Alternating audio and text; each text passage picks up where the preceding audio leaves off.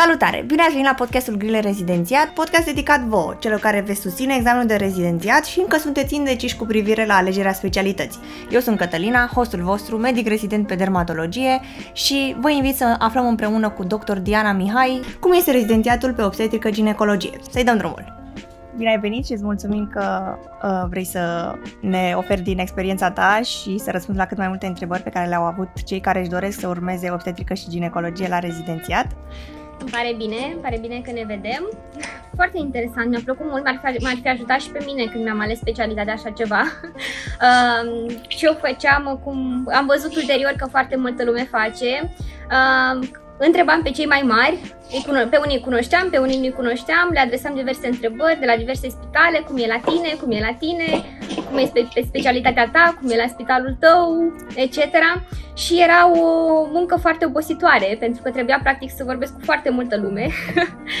și ulterior am văzut că același lucru au făcut și cei mai mici. Ulterior, în anii uh, următori îmi scriau și mie foarte mulți uh, studenți uh, care erau interesați de gineco, cum e la spitalul X, cum e la spitalul Y, uh, ce e pro, ce e contra la, la gineco și Uh, chiar trebuia să dau aceste răspunsuri de foarte multe ori. Bineînțeles că erau acelea și cu drag, uh, cu drag le dădeam, da. dar trebuie să... E mult mai ușor așa. Mi s-a mi-a părut uh, uh, super această inițiativă și vreau să vă felicit pentru asta. Chiar, uh, e, chiar e wow. Deci ar fi... Sunt sigură că ajută pe foarte multă lume și ne-ar fi ajutat și pe noi uh, în momentul în care ne-am ales uh, specialitatea cu siguranță. Da, până acum am primit feedback foarte bun, cel puțin chiar și uh, gen cei care sunt acum în anul 6 au zis că din cauza corona și nu prea nu mai este situația universitară cum era înainte, faptul că noi mai postăm din când în câte un video despre diverse specialități este un, un plus. Da, da, exact. E acum o situație mai dificilă pentru toată lumea și Chiar, uh, da, deci mi-a plăcut foarte mult inițiativa voastră. O felicit încă o dată și chiar mi se pare super. Uh, și am văzut, mi-a zis o colegă care este studentă, că deja văzuse uh, înainte să o anunț eu și multe colegi de-al ei deja dăduseră ed la join la acest event și uh, deci înseamnă că lumea chiar apreciază cu siguranță.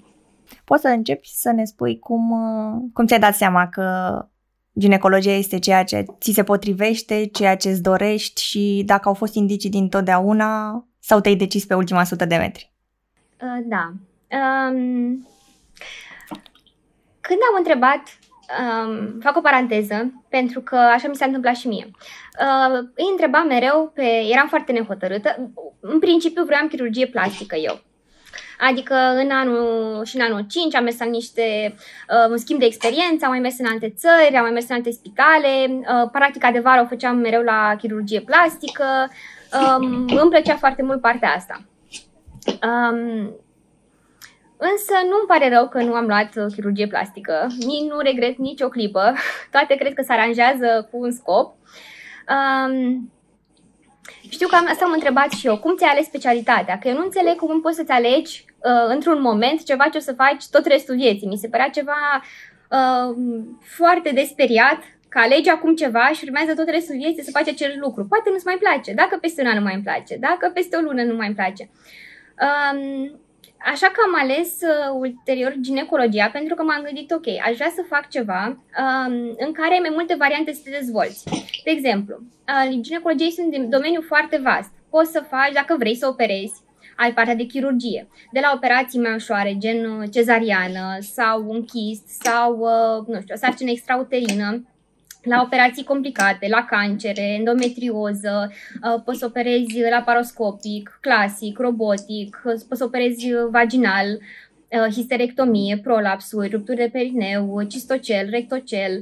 Um, practic ai foarte multe variante de a opera dacă vrei. Dacă nu vrei să operezi, de exemplu, mă gândeam, nu știu, dacă mi-aleg, nu știu, chirurgie plastică generală sau chirurgie pediatrică, mă mai gândeam, și pățesc ceva la mână, nu știu, nu mai pot să operez, ce fac?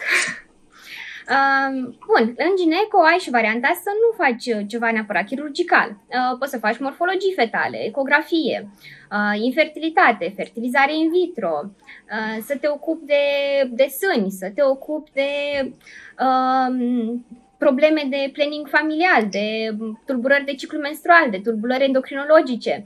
Adică, practic, ai o foarte mare uh, ai colposcopia, uh, în care te uiți cu un microscop la colul uterin pentru a vedea leziunile, ai histeroscopia, în care te uiți cu uh, histeroscopul, deci cu o cameră video în interiorul uterului, uh, prin care poți să-și operezi diverse uh, patologii, cum ar fi polipul uterin, fibromul uterin, Um, ai, uh, deci ai foarte multe variante. Eu așa am ales ginecologia, m-am gândit că aș vrea să am ceva uh, în care pot să mă dezvolt și în care pot să am um, să pot să fac multe lucruri pe care să le văd, nu știu, văd eu la, în timpul rezidențiatului, atunci îți dai seama ce îți place mai mult, părerea mea.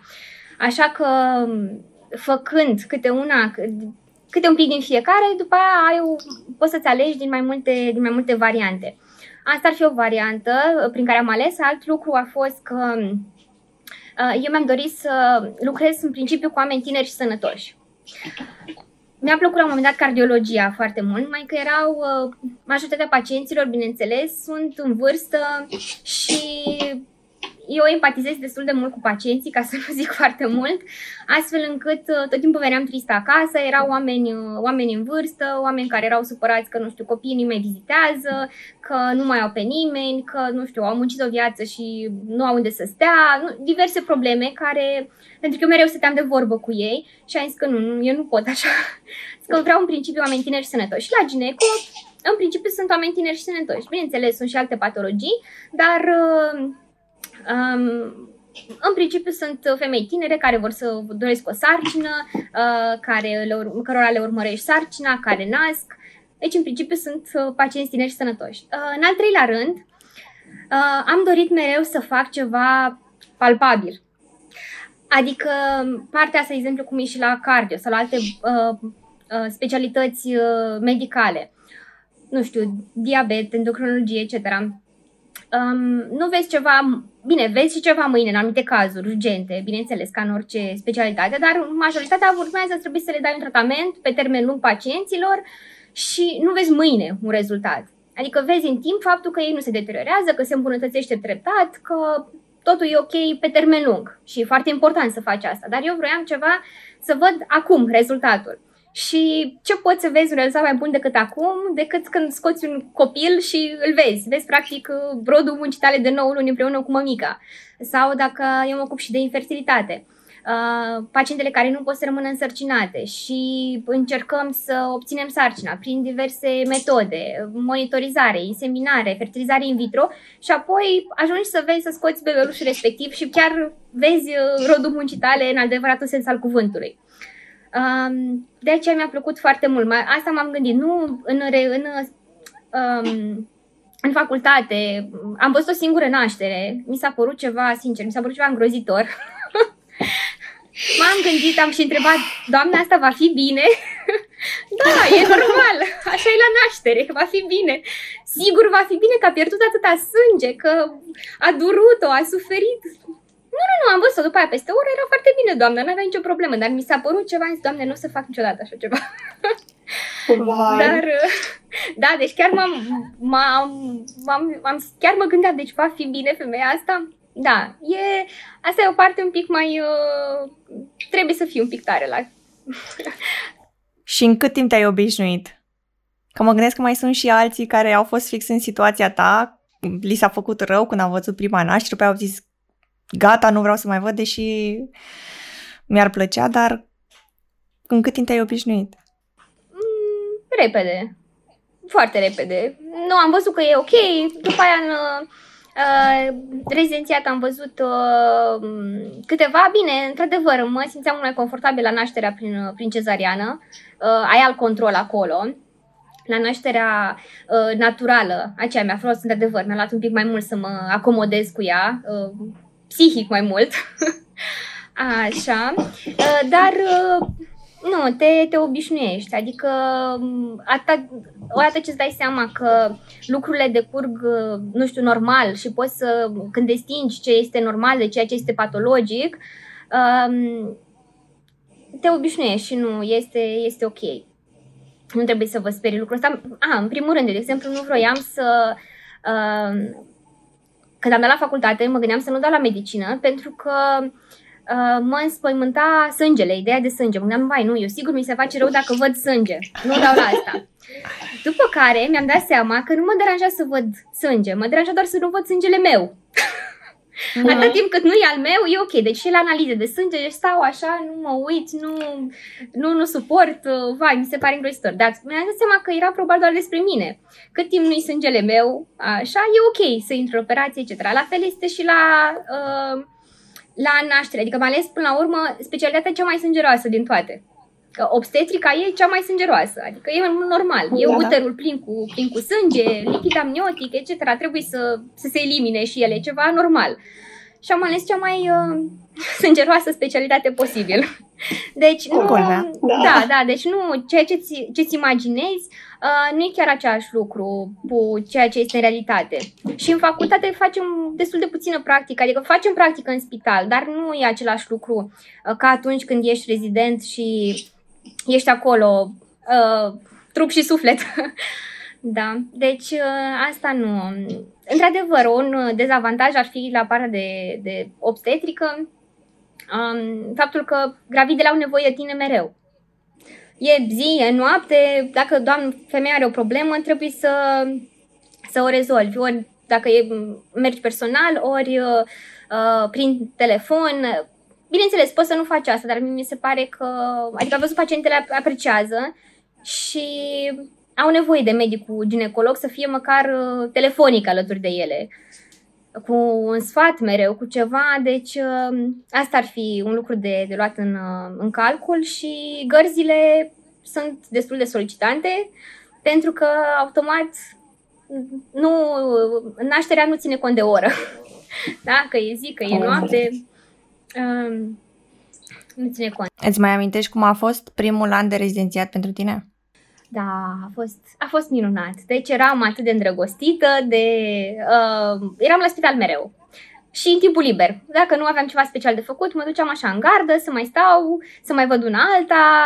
Uh, nu știu, mi-a, mi-a plăcut, uh, îmi plăcea totul. Dacă cineva, în primii ani am fost la uh, Spitalul Universitar de Urgență București, la Spitalul Municipal, Uh, ulterior, uh, în anul uh, 3-4,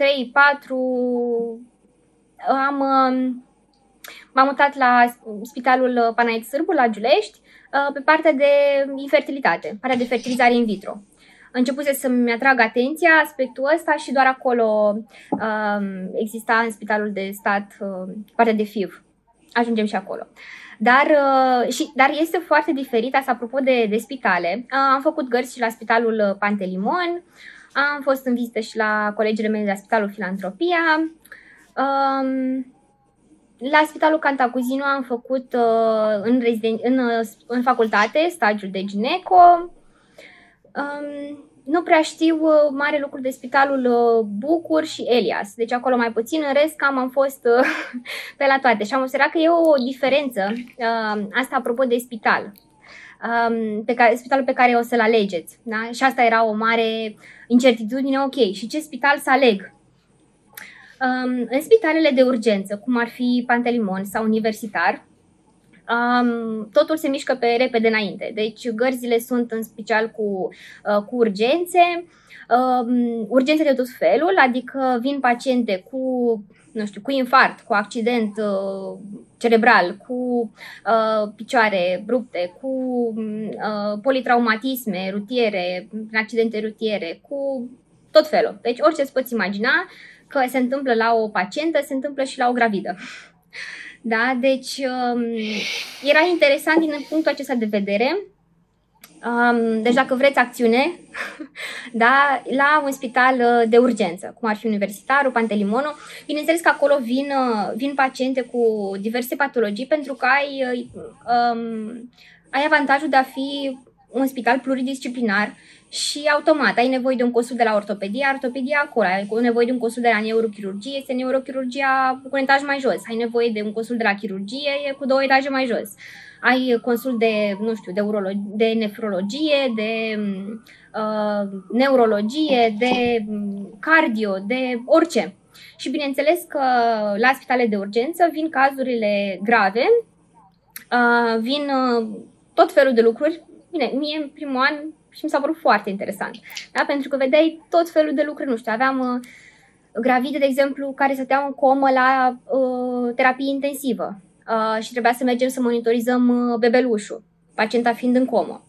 Uh, deci, inconștientă. Trebuia să monitorizezi, să vezi că el crește cum trebuie, să-ți dai seama după uh, diverse semne, adică lucruri uh, mie mi s-au părut foarte interesante și mi-a, și mi-a plăcut. Practic îți spune foarte mult la contribuție mintea. Trebuie să știi un, acolo și un pic de neuro, și un pic de cardio, și un pic de, uh, nu știu, urgențe, și un pic de, de toate. Da? Pentru că vin uh, cu diverse probleme.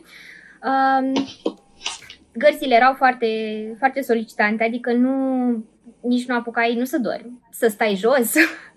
Deci nu apucai nici să stai jos, erau mereu prezentări la camera de gardă, uh, să zic, inclusiv noaptea aveai uh, la ușă, așa, hai să vă zic cum este o gardă, da?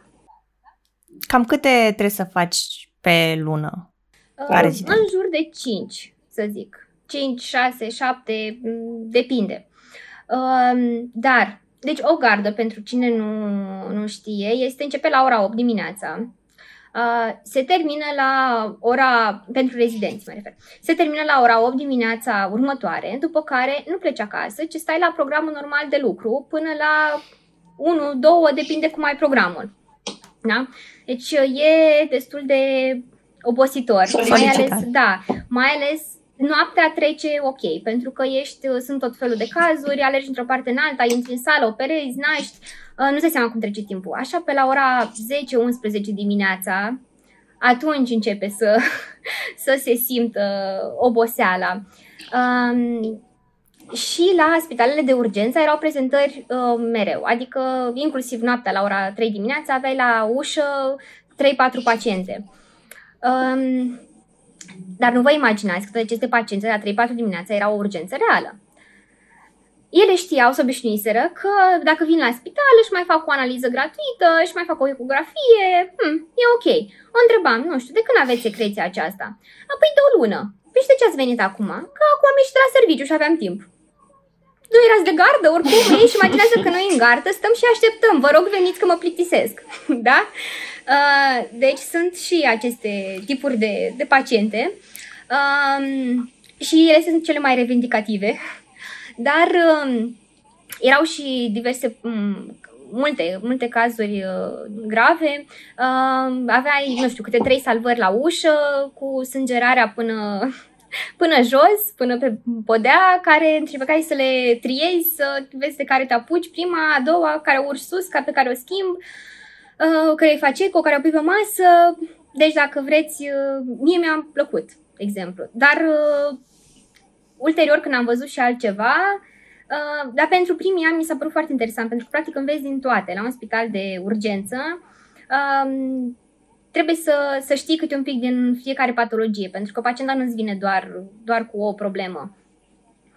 Um, da, comparativ, ulterior, când m-am mutat la Spitalul Giulești, uh, este mult mai, uh, um, e fiind doar maternitate, nu-ți vin aceste probleme, ci îți vin mai nișate, adică îți vin doar probleme de obstetrică și de ginecologie.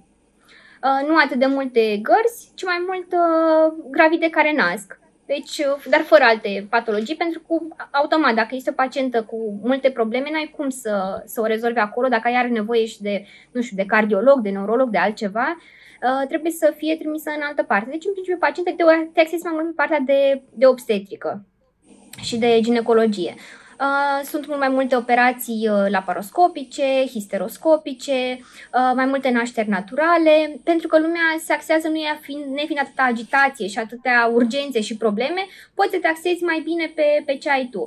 La un spital de urgență uneori nu ai timpul necesar să urmărești un travaliu atât de bine cum ai vrea sau atât de mult cât ai vrea, da? pentru că deja ai alte, alte urgențe, să faci niște operații, nu știu, de exemplu, laparoscopice, pentru că automat durează mai mult pentru începători o operație laparoscopică și nu ai, uh, nu poți să ții sala de operație ocupată foarte mult timp, având în vedere că uh, medicul uh, de la ATI Uh, nu este doar, nu ține doar de ginecologie, ci ține de tot spitalul. Nu poți să-l oprești pe el din anumite urgențe, pe la ortopedie, la cardiologie, la chirurgie generală, etc., ca să stai tu să înveți, nu știu, la paro, da?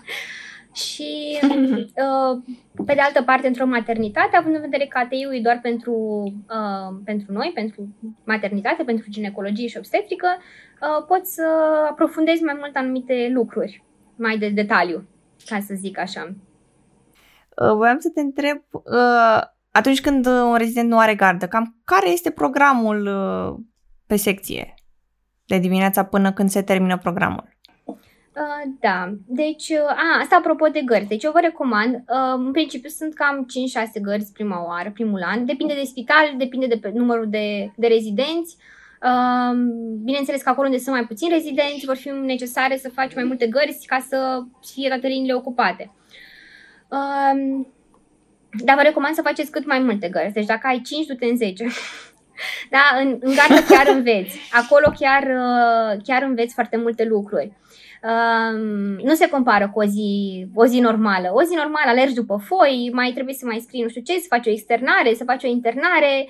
Um, e ok, dar nu, nu, e atât de, nu se întâmplă atât de multe lucruri cum se întâmplă uh, într-o gardă. Da? Într-o gardă intri mult mai mult în sala de operație, cu toată lumea, are X o cezariană, are X o operație, ai tu, ai, are colegul, trebuie să intrați să vă ajutați unul pe altul, um, ai consultațiile la camera de gardă, urgențele, um, sunt multe lucruri, se întâmplă diverse lucruri pe, pe secție, uh, trebuie să fii și într-o parte și în alta. Uh, în mod normal, deci dimineața, um, începe orice dimineață începe cu, la orice spital cu raportul de gardă. Uh, în funcție de spital este la o anumită oră, este la în jur de 8 de obicei, 7 jumate, 8, 8 și un sfert, depinde cum e uh, cum și-au făcut programul spitalul respectiv. Um, apoi, uh, lumea se duce pe, pe secție, Uh, trebuie să vezi pacientele care sunt internate, sunt, uh, sunt gravide, sunt ginecopate care urmează să fie operate, sunt gravide care um, trebuie să, să, le, să fie monitorizate, să, de exemplu, sunt internate pentru iminență de avort, pentru naștere prematură, uh, să vezi dacă mai au contracții, să vezi cum se simt. Da? Se face, se face vizita. Uh, se scrie medicația, vezi ce mai are nevoie fiecare, ce se întâmplă, ce s-a întâmplat în, în timpul nopții. Uh, ulterior, uh, sunt, uh, pe de o parte, sunt operațiile programate, uh, cum ar fi cezariene sau, uh, nu știu, chisturi ovariene, histerectomii, uh, cancere, depinde ce patologie există pe program operator, unde sunt uh, distribuiți rezidenții. În principiu, cam fiecare are câte o, la un moment dat, ajungi să cunoști mai bine un doctor, să te Uh, potrivești mai bine cu un doctor și o să intre mai mult în sală cu doctorul respectiv, cu echipa respectivă. Da, în funcție de diverse afinități care se creează, compatibilități, da, ca, ca pe da. oriunde, da, să face câte o echipă o să, cu siguranță o să găsiți și voi echipa potrivită, dar de obicei echipele se fac în gărzi. De aia zic, în continuare faceți mai multe gărzi acolo, având în vedere că stai uh, multe ore cu, cu oamenii respectivi, uh, vă cunoașteți mai bine, vezi exact cum, uh, cum managerează X niște cazuri, cum managerează Y, uh, cum se pune problema, nu știu, unii doctori vor să fie, de exemplu, sunați mai mult pentru orice lucru, să-i le dai telefon, am la, am la gardă asta, am la gardă asta, la altă unii vor să nu-i deranjeze decât pentru cazuri grave, fiecare și dacă nu să sun linia a doua, linia a treia, pentru că de obicei linia a doua este un medic specialist și linia a întâi este un medic primar, de obicei. Da? Și depinde de fiecare. O să, o să învățați lucrurile astea. Se, e o atmosferă foarte, uh, foarte faină. Deci, uh, Mm, ai și un ajutor, pe de-o parte, vezi că, nu știu, dacă ai o problemă, ai la cine să apelezi, uh, înveți mult, foarte multe lucruri noi, de zic, faceți cât mai multe gărzi, cât aveți timp, mergeți și stați în gardă, că nu se compară cu o zi, o zi normală. Ok, acum, la o zi normală, da? Deci ori intrați în sală, ori mai este partea de, sunt internări de zi, foi de zi, care practic pacientele vin cu trimitere, cu adeverință și fac diverse investigații. Pot să facă, nu știu, analize de sânge, pot să facă analize uh, ginecologice, pot să facă o histeroscopie uh, exploratorie, o colposcopie. Uh, depinde de, uh, de ce ai de făcut în ziua respectivă. Și apoi aceste paciente trebuie externate, Um, internări, externări, analize, monitorizări la gravide, la gravidele vin să facă ecografia uh, pentru monitorizarea sarcinii, să facă diverse analize de sânge, etc. Te uiți pe analize, vezi că totul e ok uh, și ulterior, după ce pacienta este investigată, îi faceți externarea și ea pleacă acasă. Um, apoi, în, um, uh, urmează practic partea de gardă și acolo sunt o parte de unele intervenții chirurgicale sunt programate și sunt dimineața, sunt programul operator și sunt prezentate la raportul de gardă. Mereu se prezintă operațiile care vor urma. Uh, pacienta X în vârstă D cu patologia aceasta se prezintă pentru uh, în vederea tratamentului și care este tratamentul chirurgical care va fi uh, aplicat, indicația operatorii, de ce se face operația respectivă. Um, și stabilește planul pe ziua, ziua aceea. Um, în gardă apar diverse urgențe care nu sunt, uh, uh, nu sunt planificate. Sau nașteri neplanificate, sunt paciente neinvestigate, sunt diverse paciente um, care poate vin de la uh, din alt oraș, depinde de problemele care, uh, care apar și sunt distribuite către diverse spitale ca și raport între parte medicală și parte chirurgicală, care uh, ți s-a părut ție că ar predomina? Aș zice 50-50 în principiu.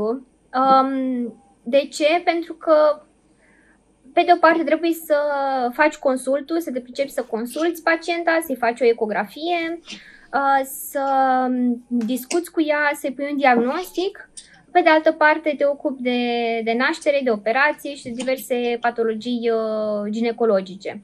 Um, asta așa, foarte în mare, pentru că ulterior poți să te axezi mai mult pe o parte de chirurgie, da, să, să intri mai mult în sală, să te ocupi mai mult de, de operații, să intri în sală și cu doctorul X și cu doctorul Y și cu așa și stai mai mult în sala de operație. Sau poți să te ocupi mai mult de um, celelalte tipuri de investigații. De exemplu, stai mai mult la um, colposcopie, la histeroscopie, la um, ecografii, la morfologii fetale, um, toate investigațiile astea paraclinice, la um, infertilitate, la histerosalpingografie, uh, histeroscopie, etc. Diverse uh, investigații care se fac la pacientele care vor să rămână însărcinate și, adică, de exemplu, partea de infertilitate, Uh, nu include uh, intervenții chirurgicale atât de uh, avansate.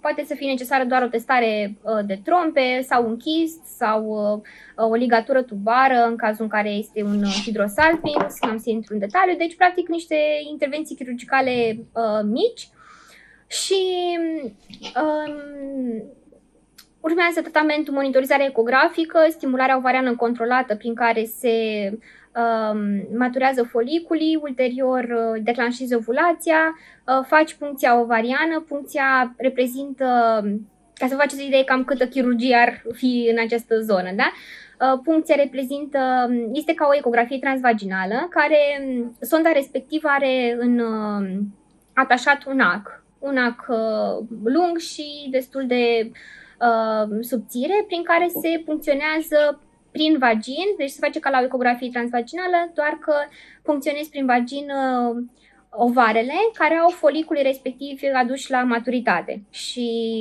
uh, și declanșați uh, cu diverse medicamente injectabile. Ulterior, uh, lichidul respectiv, care ar trebui să conțină și ovocitele, este dat embriologului în laborator. În timpul ăsta partenerul dă sperma, care merge iar tot la embriolog în laborator și sunt puse împreună uh, spermatozoizii cu ovocitele, rezultă un embrion. Uh, embrionii respectiv sunt urmăriți de către embriolog timp de 3-5 zile. Ulterior uh, uh, se stabilește transferul, ori uh, proaspăt, ori după ce este uh, înghețat și apoi decongelat, iar medicul în acest moment, uh, deci medicul ginecolog, uh, ia embrionul de la embriolog și îl introduce în uterul pacientei, printr-un cateter foarte fin, nedureros, așa. Uh, deci nu include foarte multă chirurgie în acest uh, domeniu. Uh, mai sunt uh, în partea de infertilitate, inseminarea intrauterină, care practic uh, îi face la fel o stimulare pacientei uh, cu pastile sau injectabil, depinde de problema, patologia ei, sau pe ciclu natural, fără nicio, uh, nicio stimulare, se iau spermatozizi de la partener, se dă andrologului, care pune în anumite medii speciale care îi ajută să, um, să fie mai puternici și mai uh, potenți, uh, iar apoi medicul ginecolog uh, ia proba respectivă și o introduce printr-un cateter foarte subțire, nedureros, în uterul pacientei. La fel nu este o foarte mare parte chirurgicală nici aici. Um, Histeroscopia, în care ne uităm cu o cameră video în interiorul uterului pacientei pentru a observa dacă sunt polipi, fibroame, distorsiuni, malformații, diverse motive care ar putea determina o infertilitate. Uh, la fel, nu putem să zicem că este o tehnică, este o investigație paraclinică minim-invazivă, nu este ceva atât de chirurgical, dar pe de altă parte, cei care doresc să se ocupe de uh, chirurgie, uh, chirurgie laparoscopică, robotică, um, endometrioze, cancere, etc., pot să facă acest lucru și pot să stea mult timp în sala de operație cu medicii care fac aceste lucruri.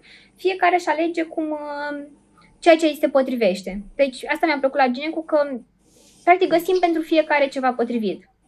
Dacă vrei Dar să nu operezi deloc, faci morfologii fetale, de exemplu, da? Adică, practic, uh, ecografiile prin care uh, se monitorizează bebelușul, se observă, nu știu, cum s-a dezvoltat uh, creierul, mânuțele, uh, cordul, tot. La fel nu ai o parte mare, parte mare chirurgicală decât dacă vrei să faci uh, specializarea de uh, medicină maternofetală, care uh, practic se ocupă de intervențiile chirurgicale intrauterine. Da, diverse lucruri. Uh. Deci sunt foarte multe lucruri de făcut. Ce alte supra-specializări mai există? Păi, de exemplu, eu să am acum uh, um, examenul pentru competența pentru specializarea de uh, uroginecologie la vineri, luni am pentru laparoscopie și apoi am pentru fertilizare. Multă baftă! Mulțumesc! Da, uh, pentru că celelalte sesiuni au fost acum uh, anulate. Uh, mai am competența de colposcopie, histeroscopie și ecografie. Uh, mai și-ar mai rămâne doar uh, ginecologia oncologică, pe care nu, nu este în area mea de interes. Um, și medicina materno-fetală, care la fel nu prea face parte din area mea de interes. Um, în cazul în care un rezident ar vrea să urmeze partea chirurgicală, în timpul rezidențiatului, rezidentul este lăsat să facă proceduri? Da, da, da, sigur. Prima dată este uh, deci mereu se intră în, să zicem că intrăm în sală uh, trei persoane, de obicei. Uh, medicul principal, uh, mâna a doua și rezidentul mic, deci anul întâi, uh, mâna a treia. După ce... Și uh, îți dai seama foarte, foarte bine cum, uh, cum se mișcă rezidentul. Da? Adică este lăsat pe măsură ce el deprinde anumite gesturi și știe pașii și știe ce urmează și um, vezi că este interesat în primul rând, e atent, e interesat, pune întrebări, se implică, hai să punem și aia, hai să facem și aia, adică, dar știe despre ce e vorba. Ulterior e lăsat mâna a doua și uh, apoi este lăsat uh, să opereze el singur, uh, bineînțeles cu mâna a doua și mâna a treia care îl super, uh, supervizează și sunt acolo uh, la fiecare pas. da, dar practic e lăsat, este lăsat să opereze, da. Um, nu, dar trebuie să se vadă un interes din partea lui. Um, dacă rezidentul interesat de chirurgie trebuie să facă multe gărzi, lumea să-l știe, să-l vadă și automat să prindă din gesturile chirurgicale um, și să vadă cât mai multă patologie, pentru că în sala de operație se, poate întâmpla, se pot întâmpla și diverse incidente și accidente um, și trebuie să fii pregătit și să știi ce să faci în uh, situația respectivă. Cât de importantă e sănătatea mentală în această specialitate? Că ai zis că dacă se întâmplă ceva accident, trebuie să fii tare. Da, mai ales când e vorba de, de bebeluși. Pentru că una este, nu știu, să...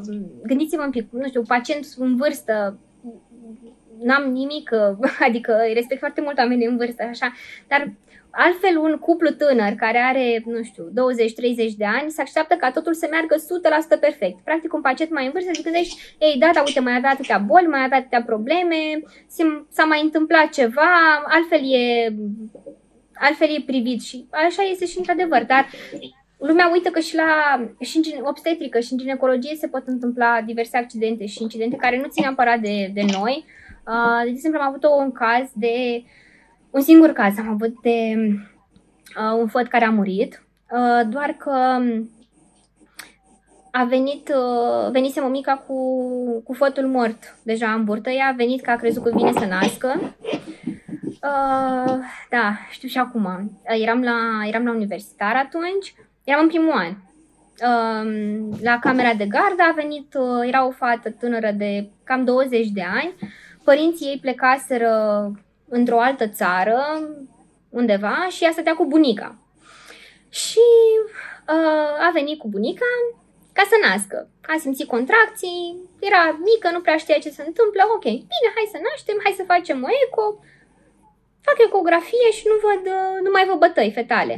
Nu-i bătea inima copilașului. Mă mai întorc toate părțile, mă mai uit mai chem pe cineva, zic, hai te rog să te mai uiți și tu, că, na, înainte să îi dau o astfel de veste, automat uh, vrei să fii sigur. Am mai chemat și un medic mai mare, am mai chemat și pe altcineva. Era clar, nu mai, uh, și nu știam cum să-i explic.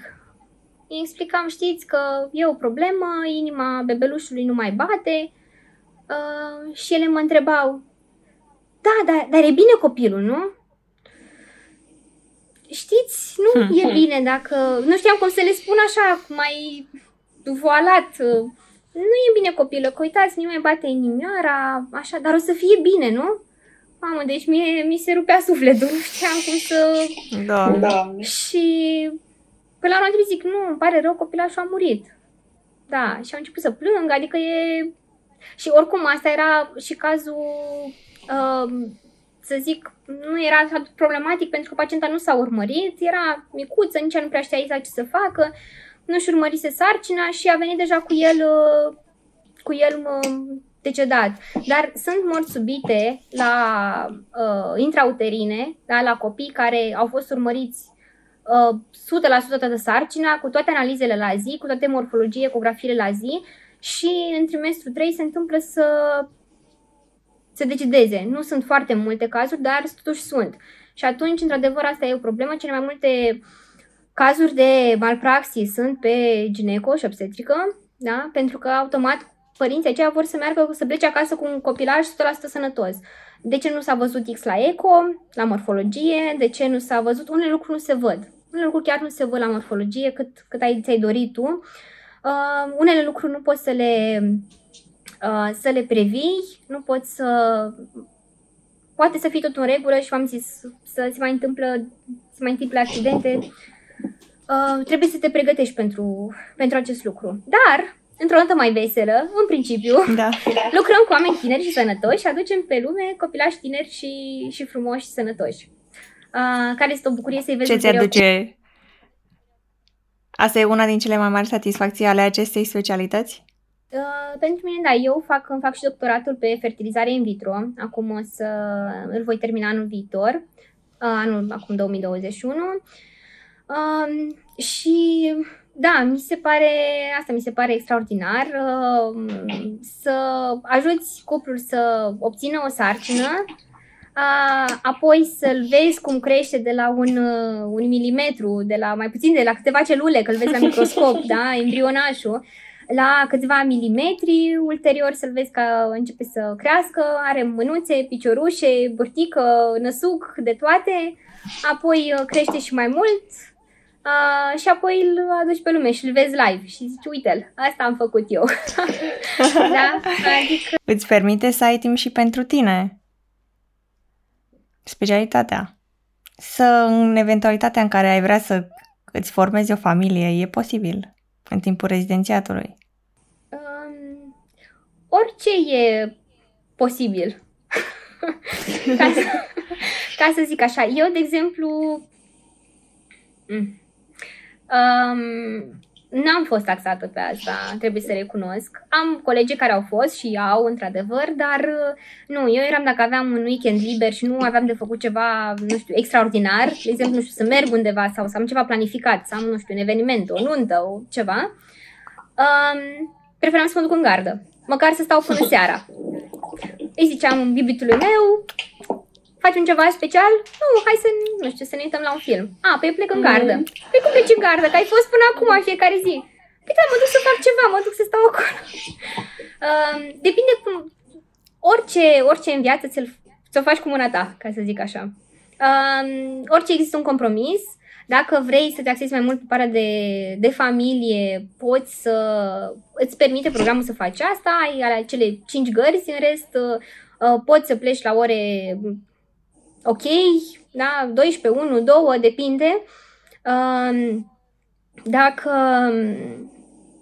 și îți vezi de, de treabă ulterior. Dar nu o să faci uh, atât de, nu știu, nu să fii atât de performant la, să renunți un pic la partea profesională. Uh, dacă vrei să, o să-ți placă foarte mult, o să te îndrăgostești așa de, de ceea ce faci, să te duci cu plăcere și o să abia aștepți să-ți gândești, mama, oare astăzi, astăzi oare ce mai văd?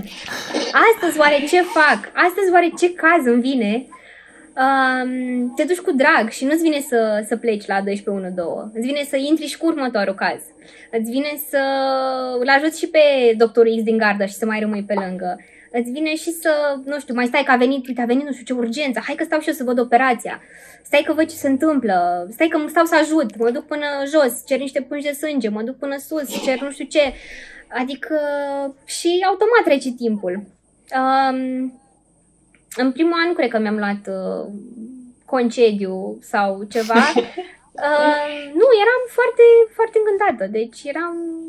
Mi se părea minunat să mă duc la spital și să mai văd lucruri și alte lucruri noi.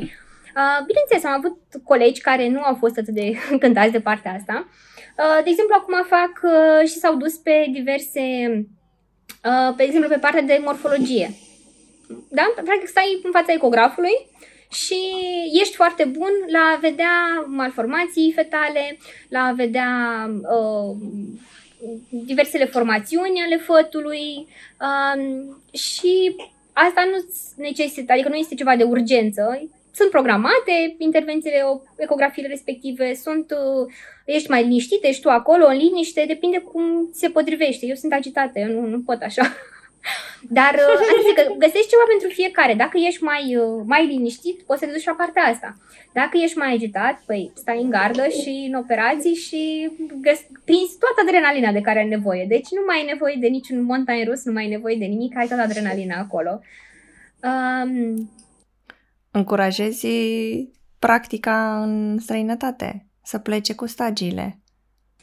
Uh, da, da, de, am colegi care au fost uh, și au fost foarte încântate. Au zis, pe de o parte, uh, multe lucruri uh,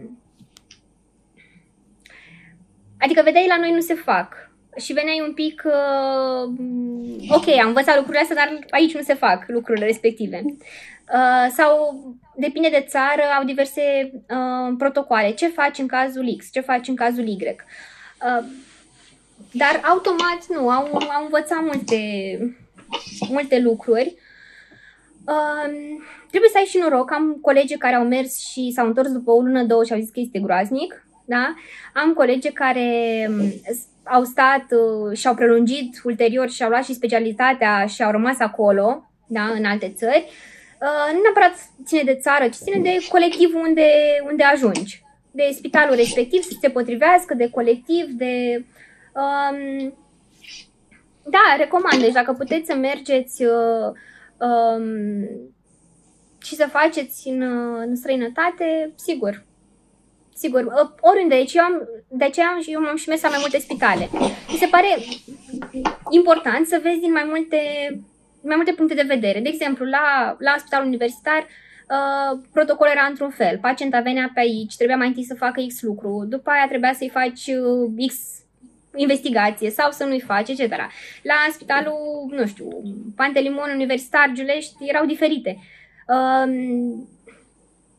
nu te-ai gândit că sunt diferite, dar sunt lucruri diferite și vezi și din uh, prisma persoanelor care um, cu care colaborezi, medicilor mai mari, o să vezi că sunt multe lucruri pe care se pot privi din, din unghiuri diferite. Așa că îți pune foarte mult uh, mintea la contribuție. Uh, eu inițial, când am dat la, la medicină, pe lângă partea cu sângele, da, care mă gândeam că nu-mi place, uh, nu aș vrea să dau la medicină pentru că eu îmi imaginam că acolo stai și tocești niște cărți înveți niște lucruri pe de rost și apoi vine pacientul și tu le spui ca papagalul. Și mă eu nu vreau să tocesc, eu nu vreau să, să fac ceva care nu e logic. Nu. E foarte logic totul și în orice specialitate trebuie să faci lucrurile logice. Pacientul nu este, nu, știu, nu este o boală, ci pacientul este un cumul de, de organe sănătoase și bolnave pe care trebuie să le privim în, în totalitate, holistic, da? Și astfel încât te pune foarte mult uh, îți pune foarte mult mintea la contribuție. Um, nu pot să vorbesc despre alte specialități, dar cu siguranță automat este la fel. Um, dar și asta, la infertilitate, la monitorizarea unui sarcini, la toate lucrurile trebuie să fii atent și să iei totul, să iei totul logic, să te întrebi de ce fac asta, de ce să nu fac asta, nu să faci, uh, nu să faci robotic. Da? Um, Ai zis de alte spitale, dar lucruri bune despre alte centre de pregătire din țară Știi? Uh, Poți de să exemplu, așa, apropo de, de exemplu, la fila, spinalul, Spitalul Filantropia, dacă vreți, sunteți pasionați de medicină materno-fetală, de morfologie, de ecografie, uh, au un centru foarte bun acolo. Uh, dacă uh, vă interesează partea de fertilizare in vitro, uh, de infertilitate, um, de laparoscopie, este foarte bine la Giulești. Uh, dacă vreți uh, adrenalină și urgențe și tot felul de lucruri la um, Pantelimon sau la uh, universitar, uh, de uh, bucur nu aș putea să mă... Nu știu foarte multe lucruri să, să vă spun, nici de, uh, nici de Elias, uh, dar bănuiesc că e la fel, Eliasul fiind în spital pluridisciplinar, bucurul fiind maternitate, uh, Uh, probabil sunt uh, așa și poli, Spitalul Polizu, uh, care um, la fel știu că e, uh, nu știu personal, nu am fost uh, ca și rezident acolo, dar uh, se face și la paroscopie, histeroscopie și obstetrică. Deci, în principiu, când vă gândiți, ori vă gândiți spre o maternitate, ori vă gândiți spre un spital uh, pluridisciplinar de, de urgență. Uh, de alte centre din, uh, din țară, Um, nu prea știu ce să vă spun. um, de ce? Adică știu lucruri bune despre Cluj, despre Timișoara, despre, despre Iași, că eu sunt din Suceava și am mulți, mulți colegi la Iași. Um, Constanța, dar nu, nu știu, Craiova, dar nu am... Uh, nu, mie nu prea place să-mi dau cu, cu părerea. Uh, lucrurile pe care le știu, le, le spun, le susțin, în rest uh, nu-mi place să-mi, să-mi dau cu părerea. La, la spitalele despre care am vorbit am fost personale, am făcut gărzi și la Universitar, și la Giulești, și la Pantelimon. Uh, dar în rest, nu știu, nu vreau să mă dar, în principiu, cam asta e ideea de bază, da? din ce am văzut și uh, ori îți alegi o maternitate și o să ai lucruri mai de nișă, te duci pe morfologie, te duci pe infertilitate, te duci pe uh, operații ginecologice mai, uh, nu știu, amănunțite, ori te duci la un spital de urgență care e pluridisciplinar și o să ai o patologie mult mai diversificată um, și mai multă adrenalină. Deci cam asta e ideea de bază aș avea o întrebare mai delicată uh, pe care au trimis-o câteva fete, dacă este obligatoriu să știi să faci întreruperi de, de sarcină pe această specialitate. Eu nu am făcut niciodată. Um, nu sunt împotrivă, doar că poate să le facă cine, cine dorește. Nu e nicio... Um, Depinde de spital. În principiu, cam toate spitalele au o, uh, o zi de chiuretaje, da? De, ești arondat la un moment dat, o dată la câteva zile, o dată la o săptămână, depinde, să mergi la uh, pe secția unde se fac întreruperile de sarcină și să fii medicul responsabil în acea zi cu pacient, pentru pacientele care vin uh, cu programare uh, pentru a întrerupe sarcina. Eu am reușit să mă eschivez mereu. Deci se poate. Uh, acum depinde și de politica spitalului. Uh, la unele spitale, v-am zis, este această zi mai, uh, este un flux mai mare de paciente, ca să spun, alte spitale nu prea se, um, nu prea se, nu, nu, nu se recomandă, nu prea se susține acest, această practică. De exemplu, la, uh, la universitar nu prea, nici dacă vrei, nu prea puteai să faci întreruperi de sarcină pentru sarcini sănătoase, pur și simplu să vină pacienta uh, programată la ora de în ziua de. Mm, nu prea mergea. Deci nu prea erau. Uh, depinde și de conducere, depinde de management, depinde de. Um, în alte părți sunt făcute cu plată, costă atât, tariful e clar.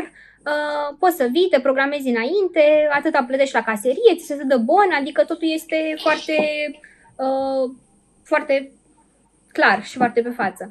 Da, i-am reușit uh-huh. să, mhm. nu, să nu fac. Hm. Care sunt posibilitățile de angajare după rezi? Uh, poți, poți să faci orice, poți să, poți să te duci mai mult să faci, uh, trebuie să fii un pic diplomat, trebuie să vadă lumea că, nu știu, dacă vede, vede cineva că ești foarte pasionat, nu știu, de uh, morfologie, da, să spunem, nu o să te insiste și o să te bage cu forța în operații dacă tu nu vrei asta. Dacă ești foarte pasionat de operații și toată ziua ești acolo și zici, wow, ce fain operația asta și asta, vai, acum ai făcut de ce a făcut așa? Dar vreau măcar să stau să văd dacă nu intru în sală, dar măcar, știi? Nu te pune nimeni să te duci da, să da, faci da. chiuretaje. Adică vede că ești interesat, că ești bun, că ești priceput, că ești uh, pasionat de lucrul respectiv și treptat încerci să crești în, uh, în zona respectivă. Deci poți să faci poți să faci cam ce vrei, da? Dar uh, atât timp cât pui, uh, să faci cu drag și lumea vede că ești pasionat și ești interesat și că vrei să faci ceva, adică dacă vrei să stai așa și zici nu, eu vreau să stau degeaba. Scrieți voi, faceți voi, că eu nu vreau. Atunci nu ești privit prea bine, dar în momentul în care vezi că, nu știu, îți dorești foarte mult să... Bineînțeles, nimeni nu-și dorește să facă externări, de exemplu. Ar trebui să le facem și pe alea, da? sau uh, eu știu ce alte lucruri, uh, concedii sau nu știu. Dar trebuie să le faci și pe acelea, bineînțeles, dar lumea că vede că ești, uh, îți dai silința și faci, ok, fac, uite, acum 10 externări și ca după aia să intru în sală, zice, ah, ok, super. Um, poți să rezolvi, să, să te duci încet spre, spre drumul pe care ți-l dorești, dar uh, și această specialitate îți oferă foarte, este foarte diversificată, nu o să te plictisești, automat nu o să te plictisești, da, deci nu, nu. Când te gândești, nu știu, că îți vin pacienți doar cu X lucru, nu, aici îți vin pacienți cu foarte multe patologie um, și mereu trebuie să, să înveți, să fii la curent. Um, Ce facem după? După ce terminăm rezidențiatul? Că există posturi. Da. Um... Sau ne ducem pe privat? Mm, hai să mă gândesc cum să dau acest răspuns. Uh, pentru început, când termini... Uh, partea proastă este în felul următor. Când termin ca și ginecolog, uh, până să-ți dai aceste sute de competențe, uh, tu nu prea ai voie să faci nimic. La restul specialităților, adică ai voie să faci cam tot ce faci în rezidențiat, uh, doar îți faci anumite competențe mai câteva, dacă vrei tu să fii mai nișat. La gineco, în principiu, nu ai voie decât să recoltezi Papa Nicolau și să faci consult, ceea ce este foarte puțin. Pentru fiecare lucru pe care urmează să-l faci, trebuie să dai câte o competență. De exemplu, ca să ai voie să faci ecografii, uh, de sarcină transvaginală, trebuie să faci uh, curs de ecografie, o parte ți se ecvalează cel din rezidențiat apoi faci acest curs și trebuie să dai examen ca să faci colposcopii. Chiar dacă ai avut și modul de colposcopie în rezidențiat, trebuie să faci curs suplimentar de colposcopie, să dai examen. Dacă vrei să faci histeroscopie, faci cursul de histeroscopie, da, apoi dai examen. La paroscopie, la fel. Fertilizare in vitro, la fel. Trebuie să faci spe, supra-specializările. De aceea, la început, uh, vă dați seama că e destul de greu până să-ți dai prima eco, e cea mai importantă. Fără eco, ți-e foarte greu să faci, să fii ginecolog fără eco în ziua de astăzi, da? Um, și cel mai repede poți să dai în sesiunea din primăvară, uh, deci dacă termini, uh, dai examenul de specialitate în octombrie-noiembrie, poți să te înscrii la cursul de eco uh, în ianuarie-februarie, durează cam 3 luni și poți să dai în uh, sesiunea de, uh, de vară, deci uh, în mai-iunie, competențele, primele competențe pe care le-ai făcut. Eu, de exemplu, am făcut prima oară competența de în paralel, am făcut eco, histeroscopia și colposcopia și am dat cele trei examene pe toate în mai-iunie, în primul, în primul an. Um, și apoi durează cam două luni până ți se dă diploma, care o vei trece în, uh, în certificatul tău de la Colegiul Medicilor, certificatul de liberă practică.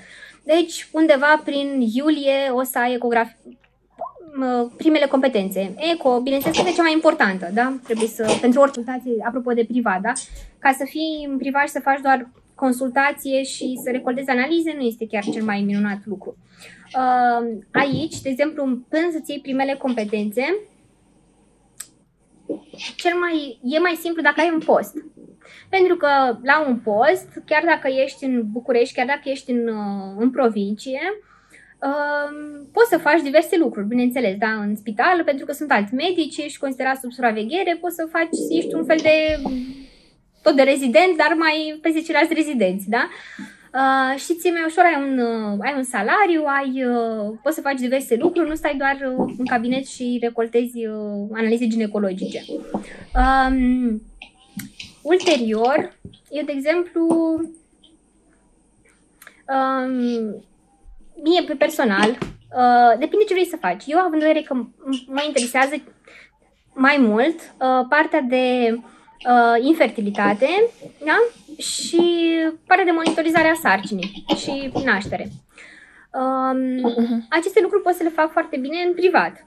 De m-am axat mai mult pe, uh, pe partea de privat. Dar, de exemplu, dacă ești, ești foarte pasionat de uh, chirurgie, uh, e mai bine să-ți iei un post, pentru că, gândiți-vă, opera- operațiile în, uh, la privat sunt costisitoare. O cezariană este 70-100 de milioane.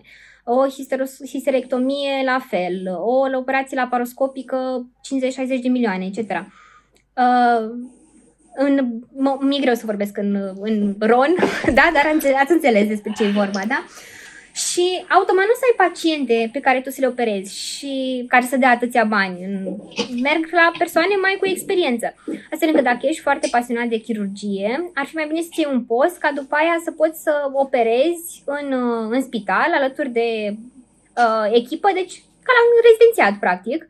Așa doar că ești specialist și atunci uh, vine automat pacientele care uh, ai un grad de adresabilitate mai mare. Da? Automat mai multe paciente uh, vin la spitalele publice decât uh, cele care își permit să vină la, um, la privat. E normal. Și atunci automat o să ai mai, multă, mai multe cazuri, mai multe operații. Pentru cei care sunt pasionați de, deci de operații, de a sta în sală, de a face diverse lucruri chirurgicale, mai bine ar fi să-și ia un post pentru cei care se vor să ducă, nu știu, mai mult pe morfologie, da? Merge să faci în privat. Pe infertilitate, pe, nu știu, uh, investigarea cuplului infertil, pe diverse lucruri poți să le faci în privat. Deci de asta, în funcție de ceea ce îți dorești să faci, pe ce vrei să te axezi și cam la asta ar trebui să te, să te gândești. Ce minusuri ai găsit în această specialitate de-a lungul anilor? Da, cum am zis, e vorba de um, partea, partea bună și partea rea uh, este că gravidele au mereu nevoie de tine. Și de ce zic și e și parte bună și parte rea? Pe de parte, mie cel puțin, uh, sincer, mie îmi place sentimentul să știu că cineva are nevoie de mine. și Așa, adică îmi place să fiu utilă, să văd că mă sună, mă întreabă, doamna doctor, pot să iau asta, nu pot să iau asta, uh, mă doare asta, ce să fac, mă doare cealaltă, ce să fac, uh, nu știu, și pacient, adică se creează așa o legătură uh, între tine și, și persoana cealaltă, pentru că urmărești totuși timp de 9 luni, Uh, știi și când a durut o capul și când a durut o burta și când a mâncat ceva stricat și când uh, s-a certat cu soțul și când, uh, nu știu, s-a certat cu soacra și tot felul de lucruri. Adică automat ai o... Pentru că eu stau și le întreb, că văd că, nu știu, are tensiunea mare și așa. Și înainte să încep să-i dau nu știu ce pastile, o întreb. Stați un pic, de ce ați făcut în ultimile zile? S-a întâmplat ceva? Uh, s-a schimbat ceva? Sau un eveniment? A, păi stați să vedeți că nu știu ce s-a întâmplat. A, păi vedeți? Adică, automat, ai o legătură cu, cu ele și, pe de o parte, e un sentiment foarte frumos, da, pe care, care mie, de exemplu, îmi place foarte mult, dar, pe de altă parte, uneori, nu știu, ai și tu nevoie, vreau și eu să închid telefonul 5 ore. Deschid după aia, mă gândesc dacă e ceva, dacă se întâmplă ceva, nu, nu pot să-l închid. da? Um, dar nu știu, mie mi se pare, v-am zis, e și o parte bună și parte proastă asta. Um, altceva ar fi, apropo de nașteri, care nu, nu-și aleg timpul, nu-și aleg uh, ora și ziua, da? Um, depinde de spital. Unele, la unele spitale se vine de acasă, la unele spitale, de exemplu, nu se mai vine de acasă. Apropo de faptul că trebuie să pleci noaptea de acasă și să naști, să, știi, să, știi, să asiști nașterea, da? Um, la unele spitale se mai face lucrul ăsta, pacienta își dorește, în România, ăsta e mersul lucru, adică pacienta își dorește, te știe pe tine, ai fost atâta timp lângă ea, vrea neapărat cu doamna doctor, da? La mine îmi zicea, pacienta, nu, eu nu nasc fără dumneavoastră. Și eram, doamne, eu nu sunt în București, n-am, n-am cum să ajung. Nu, eu nu sunt fără dumneavoastră, eu stau aici până veniți. da? Uh, nu, eu refuz să nasc, și eu nu nasc. Așa. Uh, da. În unele părți, deci, uh, merge, încă se, se face acest lucru, în alte părți deja nu se mai uh, acceptă să vină medicul de acasă. Cine este de gardă se ocupă de cazurile care vin în gardă. Așa că nu știu cum o să fie în, uh, în continuare, dar care o să fie trendul. Um, asta ar fi fost un, uh, eventual un minus, da? Pentru că, nu știu, ajungeai și tu acasă după obosit după o zi întreagă, se făcea ora 11-12 noaptea, te suna pacienta că a ajuns la spital, s-au rupt membranele, are începe să aibă dilatație, mai stăteai o oră până te îmbrăcai să mai aibă un pic de dilatație, mergeai la spital, Păi până năștea era două, până nășteai se făcea patru, până scriai foaia, până vedeai după aia peste o oră să vezi că e bine înainte să ducă la salon se făcea cinci, uh, te întorceai acasă, făceai un duș și trebuia să pleci înapoi la spital. și să fii fresh, ca într-o zi normală, în care nu s-a întâmplat nimic. Într-o, ca într-o noapte în care ai, ai dormit liniștit. Da? Mm. Uh, asta ar fi fost un, un minus. Dar uh, eu, de exemplu, nu, nu prea am avut uh, așa multe cazuri de uh, nașteri ne, ne... Eu sunt așa un pic free control. Inclusiv, cred că nașterea am reușit să le... Dar așa, psihologic.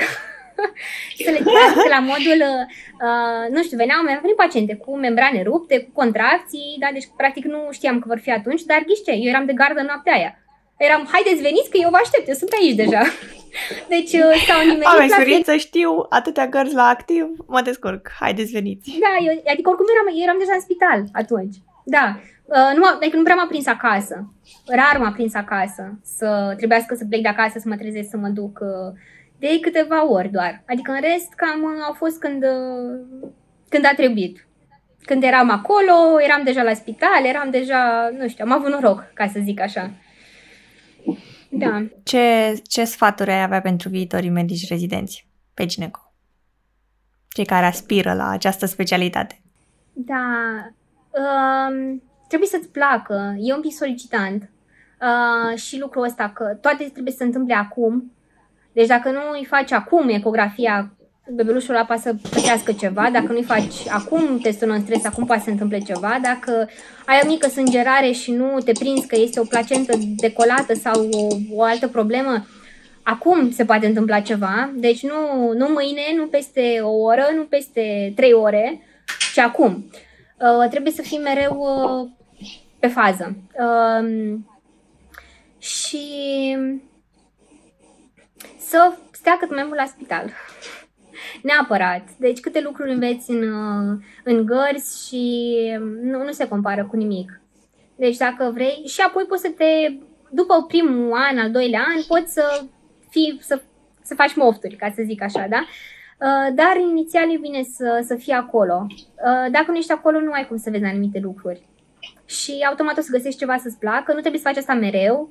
Uh, de exemplu, programul cum e la... Eu, eu admir foarte mult pe, pe medicii de la ginecologi de la spitalul universitar care uh, rezistă acolo. Uh, nu cred că aș, eu nu aș fi rezistat pe termen lung, adică să fiu forever acolo.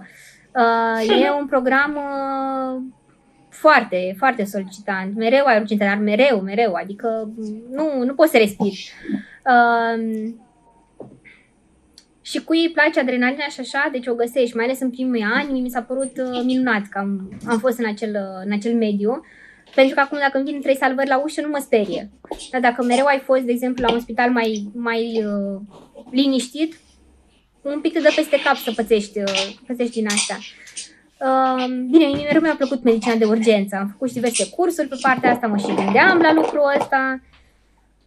Dar uh, asta zic, alegeți-vă în funcție de ce vă place, nu vă fie teamă. Uh, eu recomand tuturor ginecologia, sincer, pentru că poți să faci atât de multe lucruri încât n-ai cum să nu găsești ceva care să-ți placă. Deci ceva de acolo tot găsești. N-ai, n-ai cum. Dacă ești liniștit, găsești ceva mai liniștit. Dacă ești, v-am zis, axat pe chirurgie, găsești ceva chirurgical. Uh, găsești multe lucruri chirurgicale dacă ești axat pe... Eu, de exemplu, mai fac acum și partea de... Apropo de cum se leagă toate, eu îmi doream la un moment dat, m-am zis, de chirurgie plastică, da, de medicină estetică și regenerativă. Acum, uh, practic, mă ocup de uh, medicină regenerativă vaginală.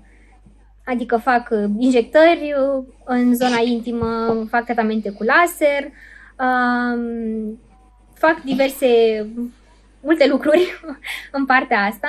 Chiar urma să te întreb ce e nou, ce mai e nou în domeniul ginecologiei și ai venit fix cu... Da, eu, uh, da, eu sunt, uh, sunt trainer național pe, pe laser uh, vaginal și pe injectarea de PRP. PRP este terapia vampir, platelet rich plasma, pe care o știm de obicei la față sau o știm pe Kim Kardashian, care și-a făcut și-a făcut poza aceea cu, cu sânge, da? Așa, nu e chiar da. așa în, în realitate, dar uh, e o imagine care, într-adevăr, îți rămâne în minte, da? Uh, Există stimulare electromagnetică, există mm, celule STEM pe care le injectezi la nivelul, de exemplu, la nivelul ovarelor pentru pacientele cu, pre- cu menopauză prematură. Uh, eu pun PRP și intrauterin la pacientele cu endometriu subțire înainte de um, embriotransfer sau pentru cele care au endometriu subțire înainte de a le da, mm, de a concepe o sarcină. Uh, sunt și, eu sunt vicepreședinte al uh, Societății uh, Internaționale de Celule STEM și Medicină Regenerativă. Dacă sunt persoane interesate de acest, acest domeniu, pot să-mi scrie. Cu, cu drag um, pot să vă introduc în această lume care mi se pare viitorul. Acolo, de exemplu, noi avem membri din Uh, președintele este din uh, uh, India, există membri din uh, Filipine, din Dubai, din America, din uh, Polonia, din Franța, din uh, Marea Britanie, de Lituania, peste tot. Deci este o mare comunitate și fiecare își, uh, își exprimă, își spune uh, experiența.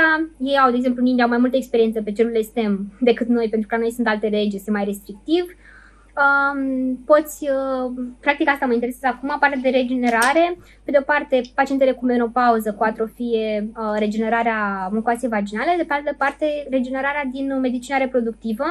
Uh, sunt foarte multe paciente cu infertilitate foarte multe paciente. Deci, ca să vă zic, doar așa, pe, foarte pe scurt, ca să vă faceți o idee, infertilitatea înseamnă lipsa obținerii unei sarcini după un an de contact sexual neprotejat la pacientele care au sub 35 de ani, deci un an, nu este foarte mult. Uh, Pacientele vin am avut șase, sau pacientă care de 10 ani nu rămăsese însărcinată și abia acum a venit. Um, iar la pacientele peste 35 de ani, 35, deci nu 40, nu 38, nu 43, pacientele peste 35 de ani, lipsa aparții unei sarcini după 6 luni. De ce s-au schimbat un pic uh, aceste, aceste definiții? Pentru că sunt foarte multe cupluri și odată cu infertilitate și odată ce trece timpul este mult mai greu să mai, uh, să mai rezolvi ceva.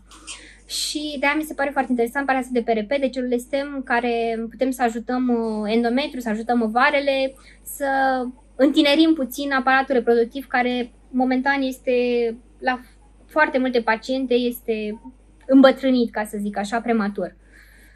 Um, cam asta mi se pare nou și mi se pare foarte interesant și uh, v-am zis, uh, așa, ce mai mă întreabă cineva, cursurile pentru competențe se pot face în timpul rezidențiatului. Um, nu. Asta m-am gândit și eu, să știi. M-am gândit și eu. Mă apuc și fac prin anul 5, anul 4-5, fac deja toate cursurile. Apoi, după ce sunt medic uh, specialist, uh, îmi dau doar examenul. M-am gândit și eu. Nu se poate. Uh, o parte din ele le...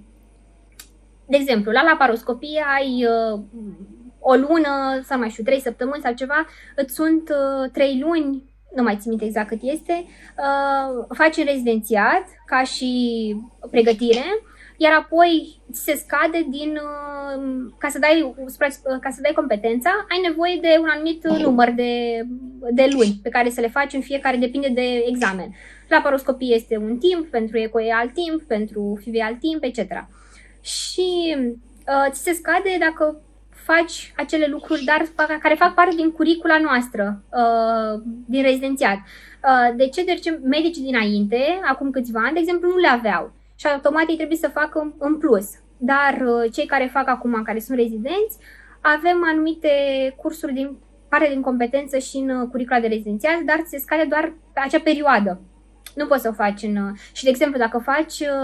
M-am gândit la altceva. Ok, nu poți să fac aici cursurile, că eu sunt tot timpul, vreau să fie cât mai repede, dacă se poate ieri să fie deja făcut lucrul ăla. Um, am zis, ok, hai că fac altfel. Mă duc în străinătate și dau competența de eco, de histero, de ceva. Fac cursul în străinătate pentru că acolo aveai voie să faci ca rezident. Îl fac uh, cursul acolo, îmi dau și examenul și după aceea când sunt specialist, deja am ăla dat. Nu, trebuie să-l ai în România ca să-ți, recoma- să-ți recunoască Uh, competența din afară, tu poți să faci 100 de competențe în afară, felicitări, foarte bine, bravo, dar trebuie să ai și competența din România, e ca și cum ai avea, nu știu, permisul de conducere. Ok, tu știi să conduci în uh, America, sigur știi și aici să conduci, numai că nu ai permisul pentru România. Știi ceva de genul, nu știu dacă exact așa este, nu știu cum e cu America da, și România, da. dar ca, ca idee, deci trebuie cum să le ai aici. Ok, uh, vrei să mai întreb ceva sau răspundem la întrebări? Eu mi-am terminat batch de întrebări, deci am putea să ne uităm să vedem ce mai zic uh, cei care au urmărit. Uh, da, poți să alege să ai mai multe supra-specializări. Da. Cum am zis, de exemplu, am uh, colposcopie, histeroscopie, ecografie, uh, uroginecologie, laparoscopie, fertilizare in vitro. Uh, ultimele trebuie să le dau acum examenul pentru că, în, fiind cu pandemia, nu am avut cum să le dau în, uh, înainte și pentru acestea, astea ultimele, este nevoie de mai mult timp ca să le, să le faci. De aia pot să le dau abia acum. Uh, și, de exemplu, medicina maternofetală poți să o dai abia după vreo 5 ani de când ai ecografia. Dar uh, poți să ai toate supra-specializările posibile. Dacă faci cursul, dacă dai examen, toate cursurile se plătesc Uh, Cam cât este prețul? De exemplu, la... Uh, era ca, cred că era 7 milioane pe săptămână. Uh, nu, nu mai știu să... Sau 7 milioane pe modul. De exemplu, la colposcopie ai nevoie de 6 săptămâni, cred. Mm, nu mai știu. Să zic în jur de, hai să zic așa, în jur de 20 de milioane o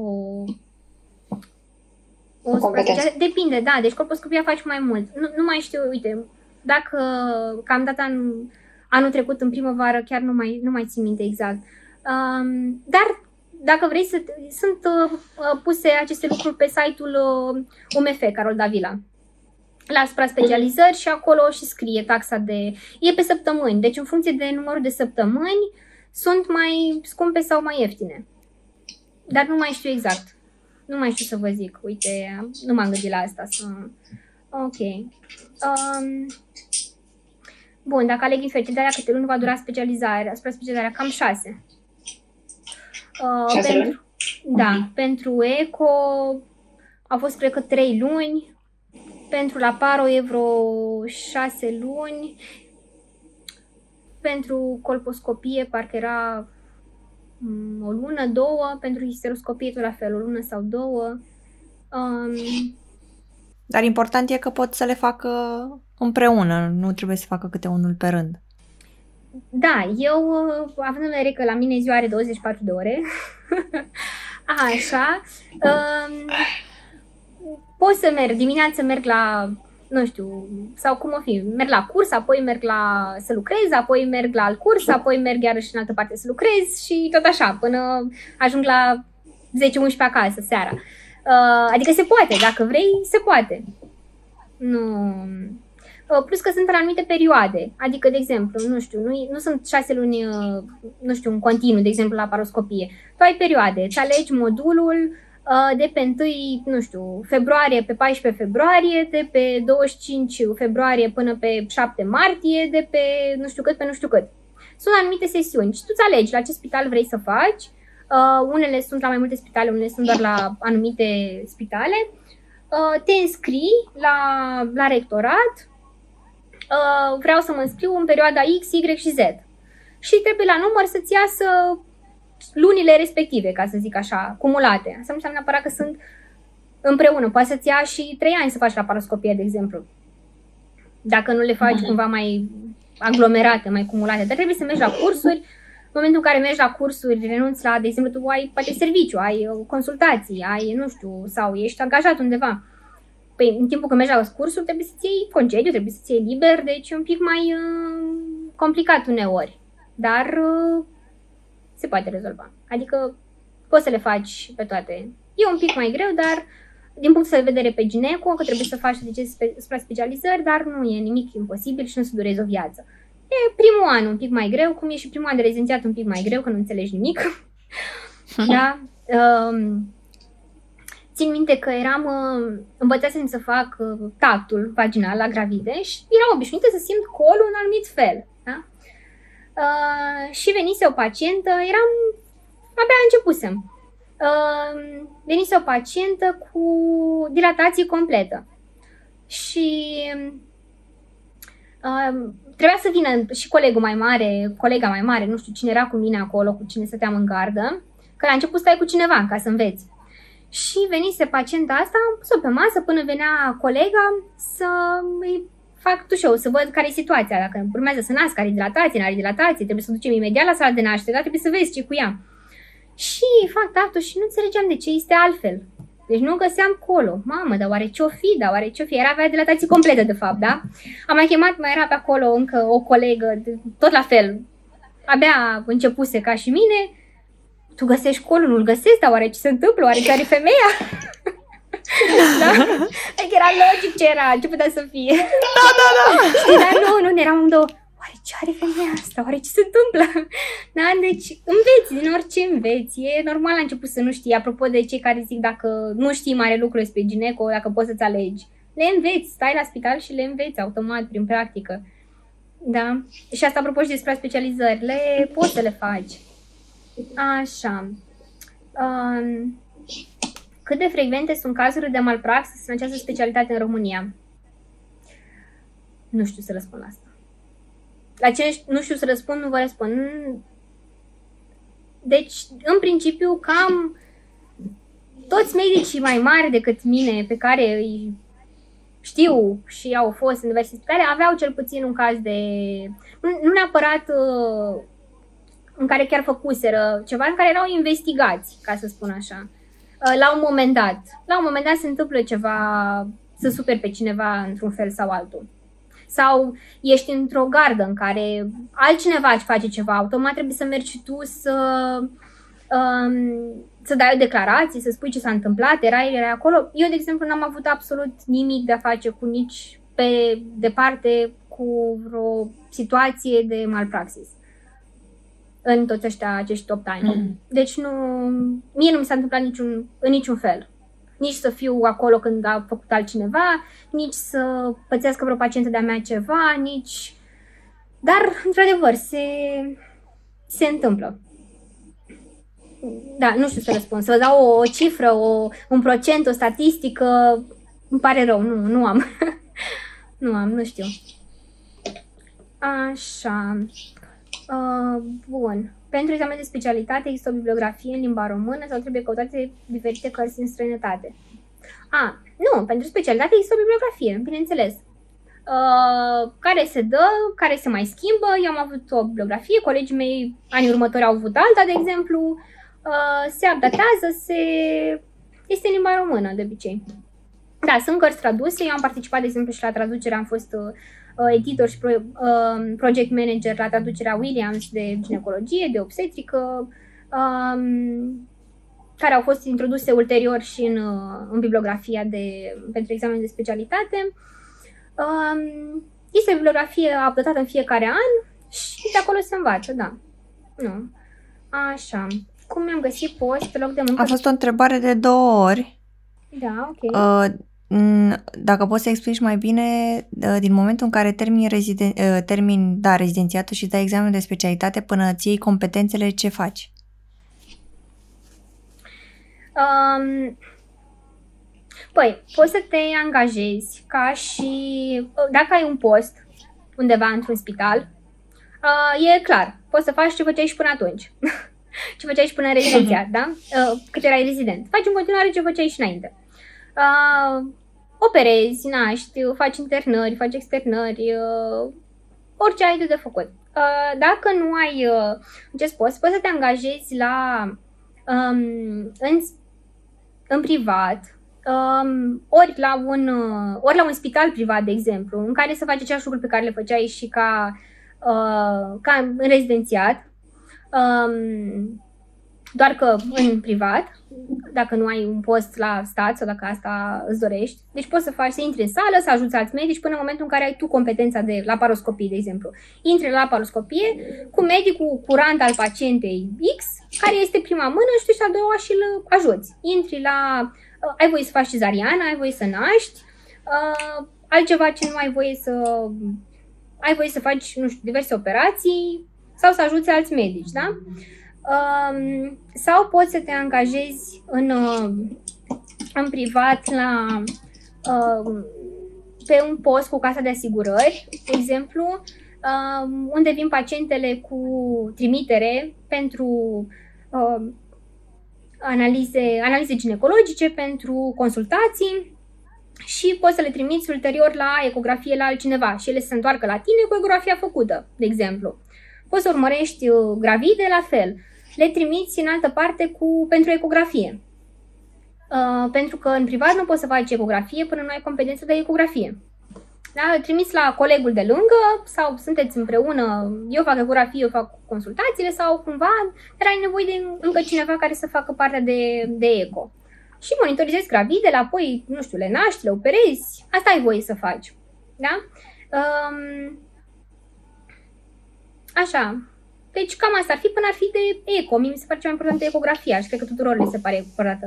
Că altfel e să vezi sarcina, să poți să pui un diagnostic, vine pacienta, mă doare burta te uiți la ea, ok.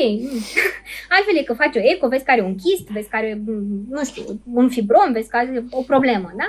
Dacă nu, o vezi, îi spui, vă rog să mergeți lângă la ecografie și veniți înapoi și discutăm mai departe, da? Nu, ai ce să faci. Dar trebuie să, trebuie să le dai. Un, un pic e mai complicat în primele luni.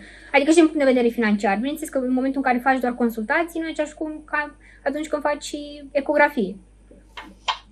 Uh-huh. Da. Dar dacă ai, asta e în privat. La stat faci în continuare ce făceai și înainte.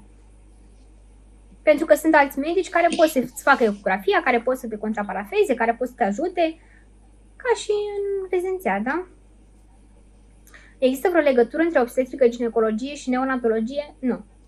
Uh, mi-a plăcut o chestie. Uh, în momentul în care ne alegeam uh, specialitatea, eram, uh, citeam tot felul de scheme, cum să alegi, dacă vrei aia, să duci încolo, dacă nu vrei aia, te duci încolo, dacă așa, tot felul de chestii astea.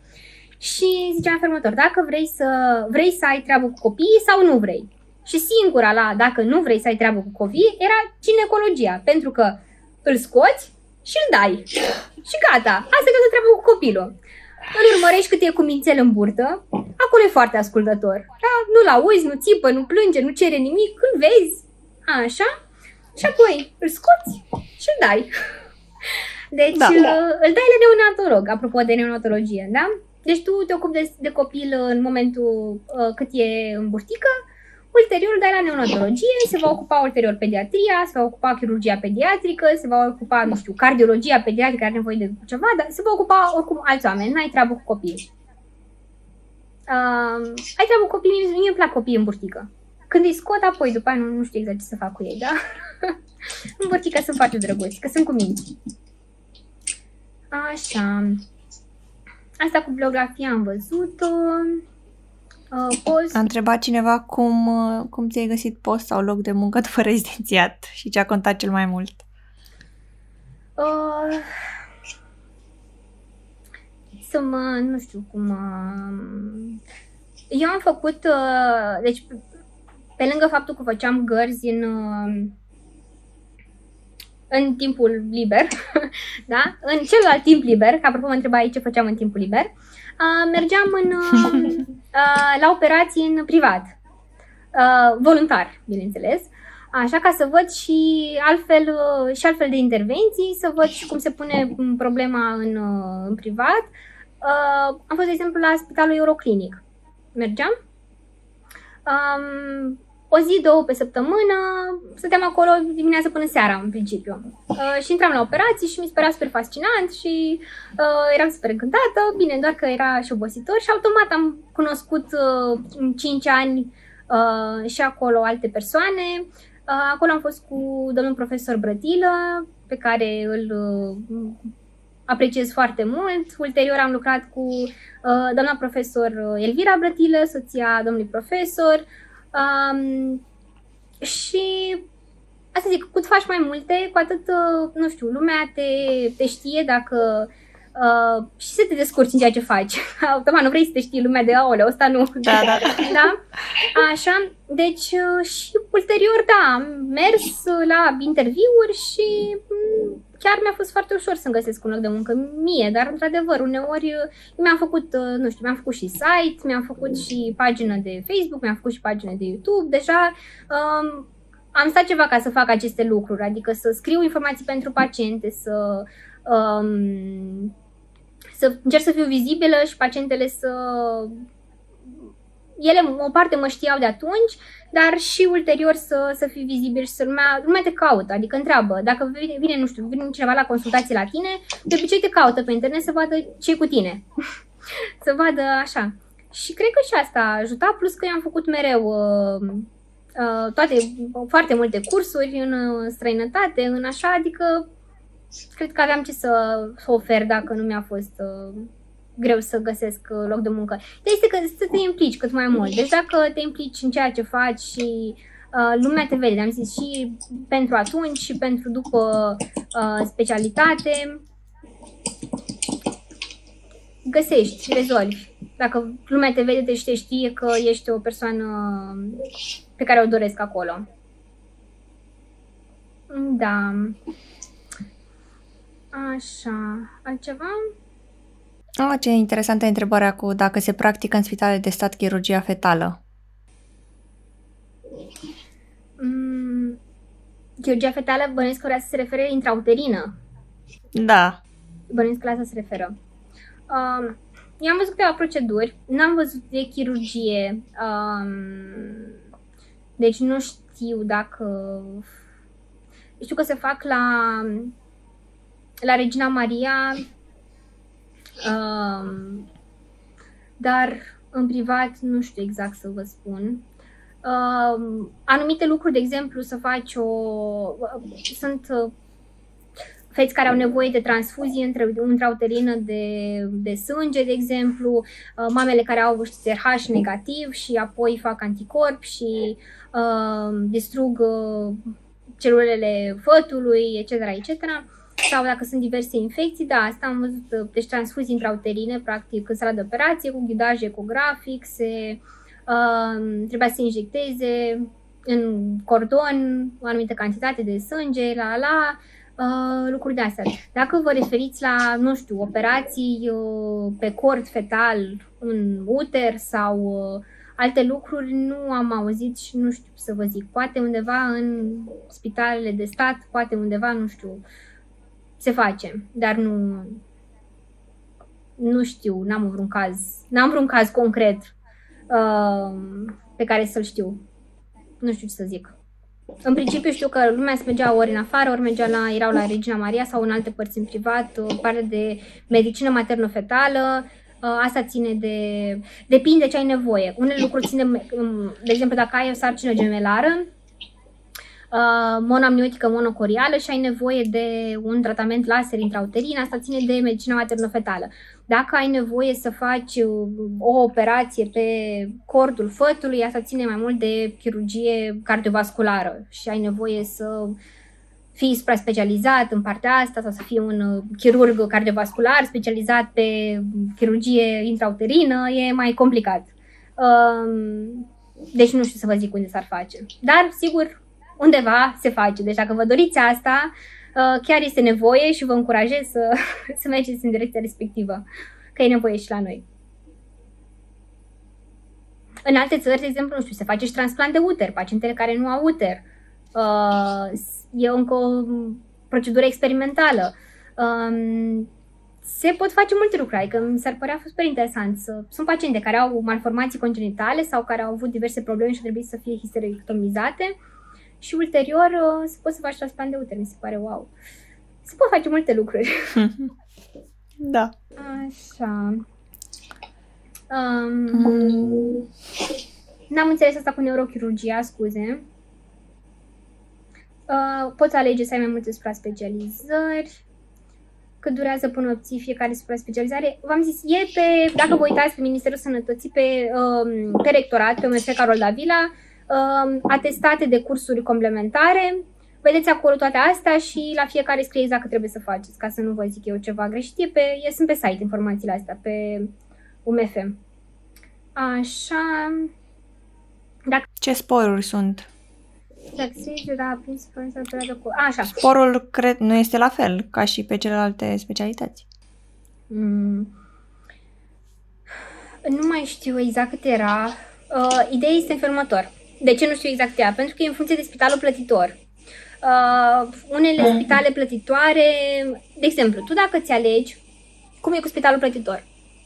Tu ți alegi o specialitate, uh, îți alegi, de exemplu, gineco și îți alegi spitalul plătitor uh, dacă nu ai, uh, dacă ai un post, dacă ți iei post, spitalul plătitor o să fie uh, spitalul respectiv unde ai postul. Să spunem că ai postul, nu știu, uh, la Slobozia, da? Pe tine spitalul plătitor Slobozia te plătește. Și în funcție de, la nivel de management, ce sporuri sunt uh, um, acceptate.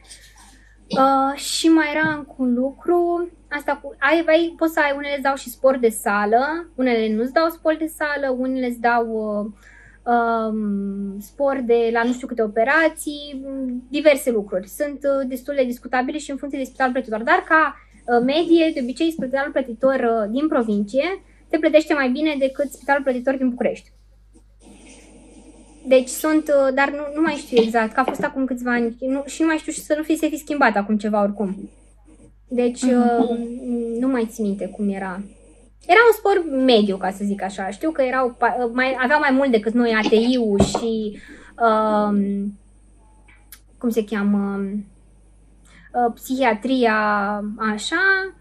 Um, era cam la, ca, ca la fel ca la chirurgie. Mm, nu mai, nu mai știu. Da.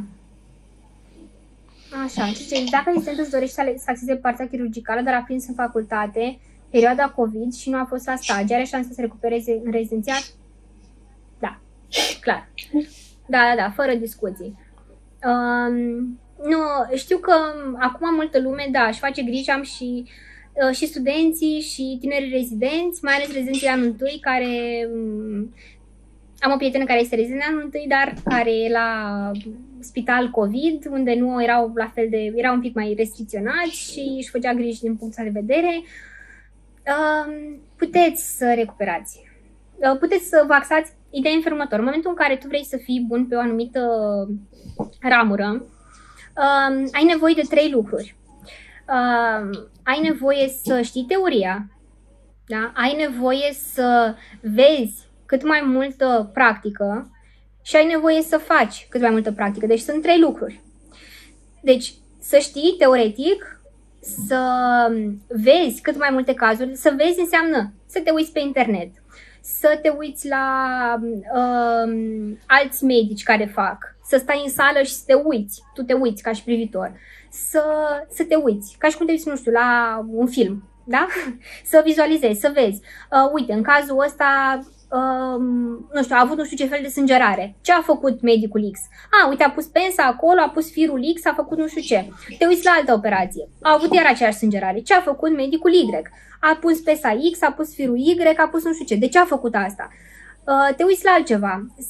ai alt accident, ce a făcut medicul respectiv. Da? Deci, pe de o parte, trebuie să știi pașii și totul foarte bine din punct de vedere teoretic, da? să știi exact care sunt așa.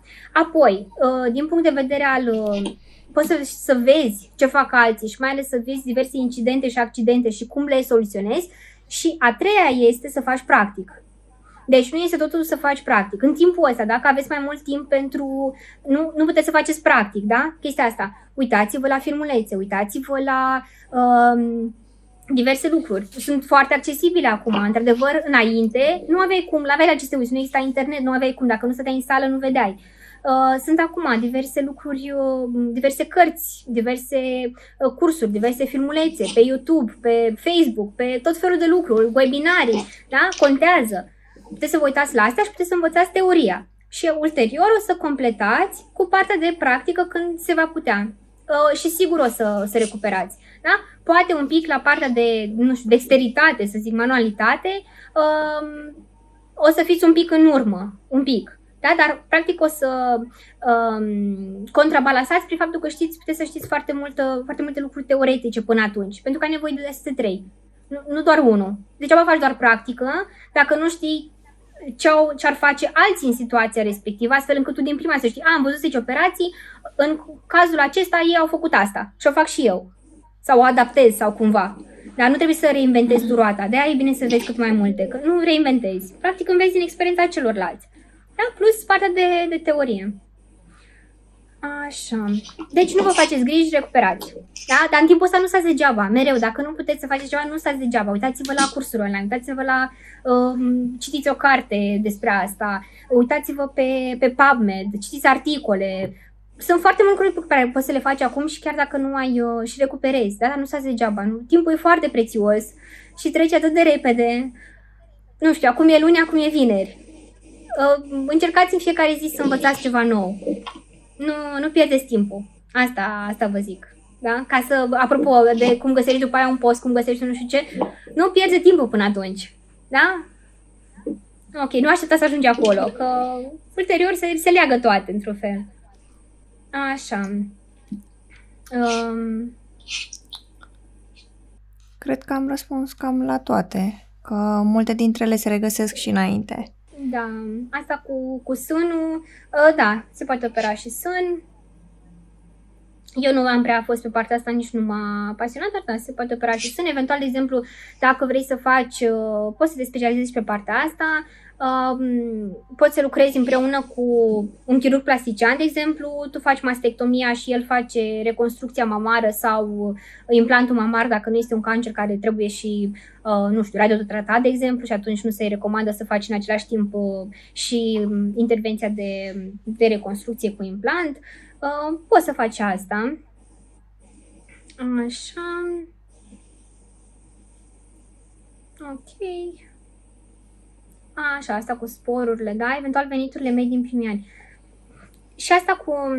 Îmi pare rău că nu pot să vă... Nu știu exact să vă spun. Și de ce? Pentru că eu când am început aveam 1000 de lei salariu. Da? Acum nu mai are nimeni 1000 de lei salariu. da? În primul an. Uh, au fost... Au crescut, au tot crescut salariile. Nu? Ești de acord cu mine? Da, da. da. La fiecare an au crescut salariile. Și... Um, Adică ce e acum poate să nu fie la anul. În principiu au, tot, au crescut și pe Gineco a fost salariu ok.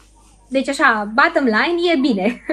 da? E, e ok. Uh, apropo de sporuri, de astea e ok. Uh, nu sunt nici cele mai mari sporuri, nici cele mai mici, uh, dar e în regulă, e bine. Deci uh, și salariul să-ți crească, iar uh, de zic că nu se compară cu acum un rezident de anul întâi, nu mai știu cât e, 4.000, cred, Uh,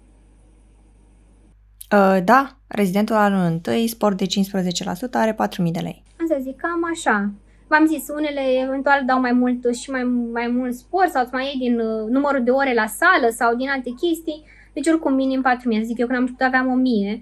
În al doilea an am avut 1500, parcă, adică erau total alte vremuri, știi? Da. Uh, și au, în fiecare an oricum îți crește salariul. Um, și după aia ai diverse gradații, Adică, de exemplu... Și vechimea, da. Vechimea, așa. Eu în anul uh, 5 aveam undeva la 6700 de lei, cred că. Acum vreo 3 ani. Acum, nu știu, cred că o fi mai mult. Cam așa. Uh-huh. Deci e, este și pare de sport și așa, da.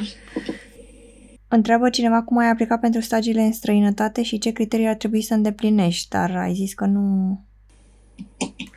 Uh, deci, la stagiile în străinătate, um, eu făceam oricum foarte multe lucruri aici, de-aia nu am fost la stagii ca atare, pentru că trebuia să mă rup de foarte multe proiecte. Uh, v-am zis, m-am ocupat și de traducerea la cărți, m-am ocupat și mergeam și în privat, mergeam și în state, am făcut și uh, doctoratul, acum fac și un master, uh, tot felul. Aveam foarte multe și nu vreau să... Trebuia să renunț practic la ele ca să, uh, să plec. Uh, deși mi-am dorit la un moment dat, la, mai ales la început, ulterior am prins rădăcini și era complicat. M-am dus în schimb la cursuri. Mereu când s-au făcut cursuri în străinătate de o săptămână, de de obicei, câteva zile sau o săptămână, m-am dus acolo. Um, colegii care au plecat, deci au ales un, uh, alege un spital, um, îți depui, au, și-au depus CV-urile la mai multe spitale în uh, zona respectivă, în așa, și în funcție de spital au zis că le cereau diverse lucruri. Nu trebuie să... Nu aveau niște criterii anume, dar trebuie să um, să trimiți CV-uri în cât mai multe locuri. Apoi o să-ți spună, ca și criterii nu o să fie niște criterii anume, că ești rezident. Eventual unii îți cereau să fie avut nu știu ce stagii, dar e discutabil asta, nu e vorba de criterii. Mai multe să... Depinde și de, de spital, de spitalul în care nu e ceva standard. Nu trebuie neapărat să, nu știu, să ai anumită diplomă și dacă ai diploma X, și ai făcut cursul Y, o să fie acceptat mai ușor sau mai greu. Nu era vorba de asta și îți cer ulterior. Uite, atât ar fi salariu, atât ar fi programul, atât ar fi nu știu ce. Și vezi care îți convine. Eu vreau să vii aici peste, pentru 3 luni, alții vor să vii peste 6 luni, alții vor să vii peste, nu știu, pentru un an. Și apoi îți spun condițiile lor și tu vezi dacă ești de acord cu ele Ulterior, când te întorci aici, e un pic mai complicat să-ți echivalezi stagiile pe care le-ai făcut acolo. Pentru că noi în rezidenția, de exemplu, ai, nu știu, șase luni de chirurgie generală, uh, două luni de laparoscopie, o lună de uh, endocrinologie, o lună de nu știu ce. Și trebuie după aia pe asta la sfârșitul rezidențiatului să le ai pe toate făcute. Și trebuie să ți le echivalezi. Dar se face și asta. E un pic de mers cu dosarele și cu hârtiile, dar se, se rezolvă. Nu e ceva care să te dea în spate, zic, a, nu merg din cauza asta. Se rezolvă până la urmă. E un pic de bătaie de cap, dar, dar se rezolvă. Și principiul merită. Nu, trebuie să depui CV-uri. Să-ți trimiți CV-uri și să spui că ești interesat de locul X, de țara Y, să știi limba. În unele ori îți trebuie, în alte ori nu trebuie foarte mult. Te lasă ei la început să te acomodezi cu limba. Depinde, să zic, depinde de multe lucruri. Nu e ceva standard. În principiu e bine să știi limba. da? Să mergi undeva unde cunoști. Întreabă cineva dacă partea de rejuvenare vaginală, ă, unde ai învățat-o? În străinătate. În, ă, în Dubai, în ă, Anglia, în Franța, în diverse locuri. da? Deci, momentan nu e când am fost prima oară, am fost la un congres de estetică în uh, Paris și mi se părea, wow, se fac lucrurile astea. Pentru că, de exemplu, ai pacientele care, cu ce m-am confruntat eu, aveam pacientele uh, mele care le-am urmărit, au născut și ulterior veneau și îmi povesteau, știți, doamna doctor, am probleme la viața intimă, am dureri, am, uh, nu mai simt la fel, uh, totuși a trecut un copil pe acolo, da? Uh, nu mai am aceeași sensibilitate sau am durere sau e neplăcut sau e... și nu prea vei ce să le faci. Puteai să le dai niște, o, nu știu, ovule, mai mult placebo. Dar nu avea cu ce să le ajute, da? Uh, așa, un pic de acid hialuronic, un pic de așa, mai mult placebo, v-am zis. Uh, și când am văzut, uh, și automat v-am zis că se creează așa o legătură cu pacienta aia, 9 luni, ai ascultat-o, ai văzut-o, ai, v-ați văzut, v-ați știut, ați vorbit la telefon, live, etc. Um, și îmi părea rău că nu aveam practic cu ce să le ajut. Și um, asta se întâmplă în rejuvenare. Rejuvenare e un termen foarte, foarte vast, pe de o parte corect, pe de o parte incorrect. Um, practic este restabilirea funcției unui organ anume, da? Și partea de PRP, de um, uh, de laser sau alte lucruri, restabilesc funcția normală a mucoasei vaginale din punct de vedere al sensibilității, al troficității uh, sau sunt multe paciente care au incontinență urinară după ce nasc și pot să le oferi diverse, de exemplu, avem un fotoliu MSELA se numește, cu stimulare electromagnetică, care face pentru paciente um, 11.000 de exerciții Kegel în jumătate de oră, pacienta stă îmbrăcată pe un fotoliu, iar fotoliu ca și cum ai merge la um, um, cum se cheamă, când vrei să faci abdomene, da? Dar îți spunea uh, electrozii respectiv pe abdomen și ei lucrau pentru tine. Da, la fel se întâmplă și acolo, doar că pacienta stă îmbrăcată pe un fotoliu și se lucrează musculatura din zona pelvină pentru incontinență urinară sau pentru laxitate după naștere sau pentru diverse alte probleme care înainte nu puteai să le rezolvi decât eventual prin anumite operații care o operație rezolvă o porțiune. Nu poți să rezolvi toată, tot canalul uh, vaginal decât așa, prin, uh, prin aceste variante. Um, da, deci în afară, dar acum le predau eu și în România și încet, încet vreau să le, v-am zis, aduc și partea de celule STEM și mai multe lucruri pe care să putem să le facem și aici. De ce să nu le facem aici? Să dăm foarte mulți bani, sunt foarte scumpe aceste cursuri de partea de estetică.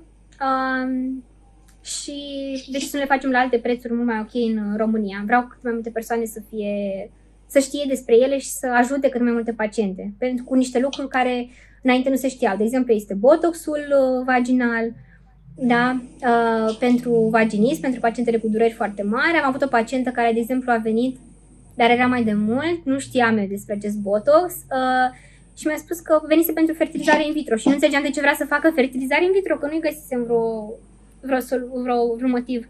Și mi-a spus, doamna doctor, mă doare atât de tare la viața intimă, la contactul sexual, uh, încât nu mai vreau să fac asta niciodată, de-aia vreau să fac FIV.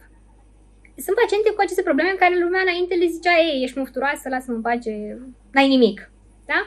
Uh, este separat de botox, sunt tot felul de, de lucruri care se pot, se pot face pentru aceste subiecte mai tabu și mai delicate. da? Da. da. Uh, ok. Care din anii rezidențiat au fost cel mai dificil? Primul, clar. Ca în orice primul e cel mai greu, nu? N-a fost primul an de facultate cel mai greu, cel puțin pentru mine așa a fost, nu știu pentru voi. Uh, primul an de specialitate cel mai greu, da? Până te acomodezi un pic, e o schimbare, e și primul an, nu știu, de liceu e cel mai greu an de liceu, nu? Și primul an de orice. Primul e cel mai greu, că trebuie să te acomodezi, să înțelegi cum merg lucrurile, să înțelegi de ce trebuie să, nu știu, faci aia și să nu faci aia altă, să mergi pe acolo și să nu mergi pe dincolo. Uh, să te lămurești un pic pe ce lume ești, da? Da. Da, e primul. Peste tot e primul. E normal. Nu trebuie să te sperie, e ceva firesc. Și mulți, uh, eram toți, toți eram în primul an, Doamne, ce facem? Eram așa foarte debusolați. Toată lumea e în primul an este debusolată, toată lumea, tuturor le e greu, e, e normal, o să treacă. Da, deci nu e ceva de netrecut. E normal. E firesc. Da, Văd că am răspuns la toate întrebările. Propun să ne oprim aici, că înainte să începem mai zis că tocmai ce ai venit de la consultații și nu vrem să te ținem mai mult. Da, acum văd că a trecut, a trecut două ore. Nu pot să cred. A, da. Atât de mult am vorbit. Noi îți mulțumim. Nu că a fost, văd că oamenii au stat până la sfârșit. Și și... mă întrebam ce să vorbesc o oră. Mi-am de ce să vorbesc atât de interesant să fie o oră? Sper că a fost, nu știu, interesant, sper că nu v-ați plictisit. Uh, nu pot să cred că am vorbit două ore. Eu sunt în continuare șocată. Deci... Uh... Da, pentru cei care încă sunt uh, uh, pe live, să, pe live să știe că uh, toată conversația a fost înregistrată și noi îl vom posta pe YouTube pe canalul nostru integral pentru cei care nu au putut să ne urmărească. Deci nu e nicio problemă dacă au ratat anumite informații sau dacă au intrat mai târziu, o să fie pus pe, pe YouTube. Super! Eu vă mulțumesc foarte mult de, de invitație. Mi-a plăcut să vorbesc despre asta. Au fost niște ani foarte și grei și frumoși. Uh, știi cum e, că lucrurile, uh, cum, cum era, drumul greu duce la lucruri frumoase sau așa, ceva o chestie de genul ăsta. Uh, eu vă încurajez să alegeți, uh, să alegeți gineco, o să găsiți ceva să vă placă, dar uh, dacă sunteți, uh, vă place un pic adrenalina, da? în principiu trebuie să fii aici și acum, să fii pe fază mereu, să fii uh, atent la tot ce faci, pentru că n-ai doar o viață, ci ai două vieți în mâini. Și dintre care una e foarte sensibilă, plus că și uh, gravida este într-o perioadă sensibilă a vieții, de aia și se numește o sarcină. Da, sarcină. Este o sarcină pentru organismul ei. da? Nu i-a pus degeaba numele acesta. Uh, e foarte frumos pentru că vezi exact rodul muncii tale la sfârșit. Um, dar nu vă fie frică, se pot rezolva dacă vă place, nu vă fie frică dacă nu vă place de acum. Eu, de exemplu, nu, nu m-am gândit, v-am zis, m-am gândit că nu aș face asta niciodată. Mi se părea traumatizant pentru femeia aia. Am zis că nu, doamne, cum să fac așa ceva? Să chinui un om în halul ăsta? Dar de ce? Dar uh, uh, toate se, se învață și poți să ai o naștere ok și fără durere. Uh, gândiți-vă în principiu cam ce ați vrea. Vrea mai mult să lucrați cu, nu știu, persoane mai tinere, cu persoane mai în vârstă, cu patologii cronice, cu patologii uh, uh, acute, da, când vă alegeți o specialitate. Uh, vreți să fie mai să ai, nu știu, viața cuiva în mâini, vrei să nu depindă, vrei să nu ai acest stres în minte că, nu știu, dacă îi dai tu ceva greșit, uh, pacientul respectiv poate să pățească cine știe ce, Ok, da, deci nu știu dacă să mai zic ceva. Nu vă... Să nu... Unde te pot găsi oamenii? Uh, pe site, am site-ul meu, uh, drdianamihai.ro Aveți acolo și despre servicii și despre cursurile pe care le fac. Uh, mai multe postez și pe Facebook și pe Instagram. Încerc să pun câte, în fiecare zi câte un pic din ceva, câte un caz mai interesant, câte un bebeluș, câte, nu știu, ceva. Uh, și am văzut că lumea apreciază lucrul ăsta. Um, pentru gineco trebuie să fiți, să vă placă să vorbiți cu, cu pacientele, da? cu femeile. uh, în sarcine sunt un pic mai dificile. Uh, trebuie să aveți răbdare sau pentru infertilitate la fel, pentru că este un factor psihic, trebuie să ne gândim un pic și la factorul psihologic. Da, persoanele sunt mai, sunt mai stresate. Una, sunt mai stresate de sarcină, se gândesc că li se întâmplă ceva cele care nu reușesc să obțină o sarcină după, nu știu, 10 ani de încercări sunt stresate din cauza asta, este un, au un impact negativ uh, asupra vieții lor uh, și profesionale și personale și, și sarcina la fel. Deci trebuie să înțelegem pacientele astea, să fim empatici um, și orice, orice vă doriți să știți că se poate. Asta e, de doar că îți place ceva și te duci, dar nu... Um, erau era un om care vrea să găsească apă, da?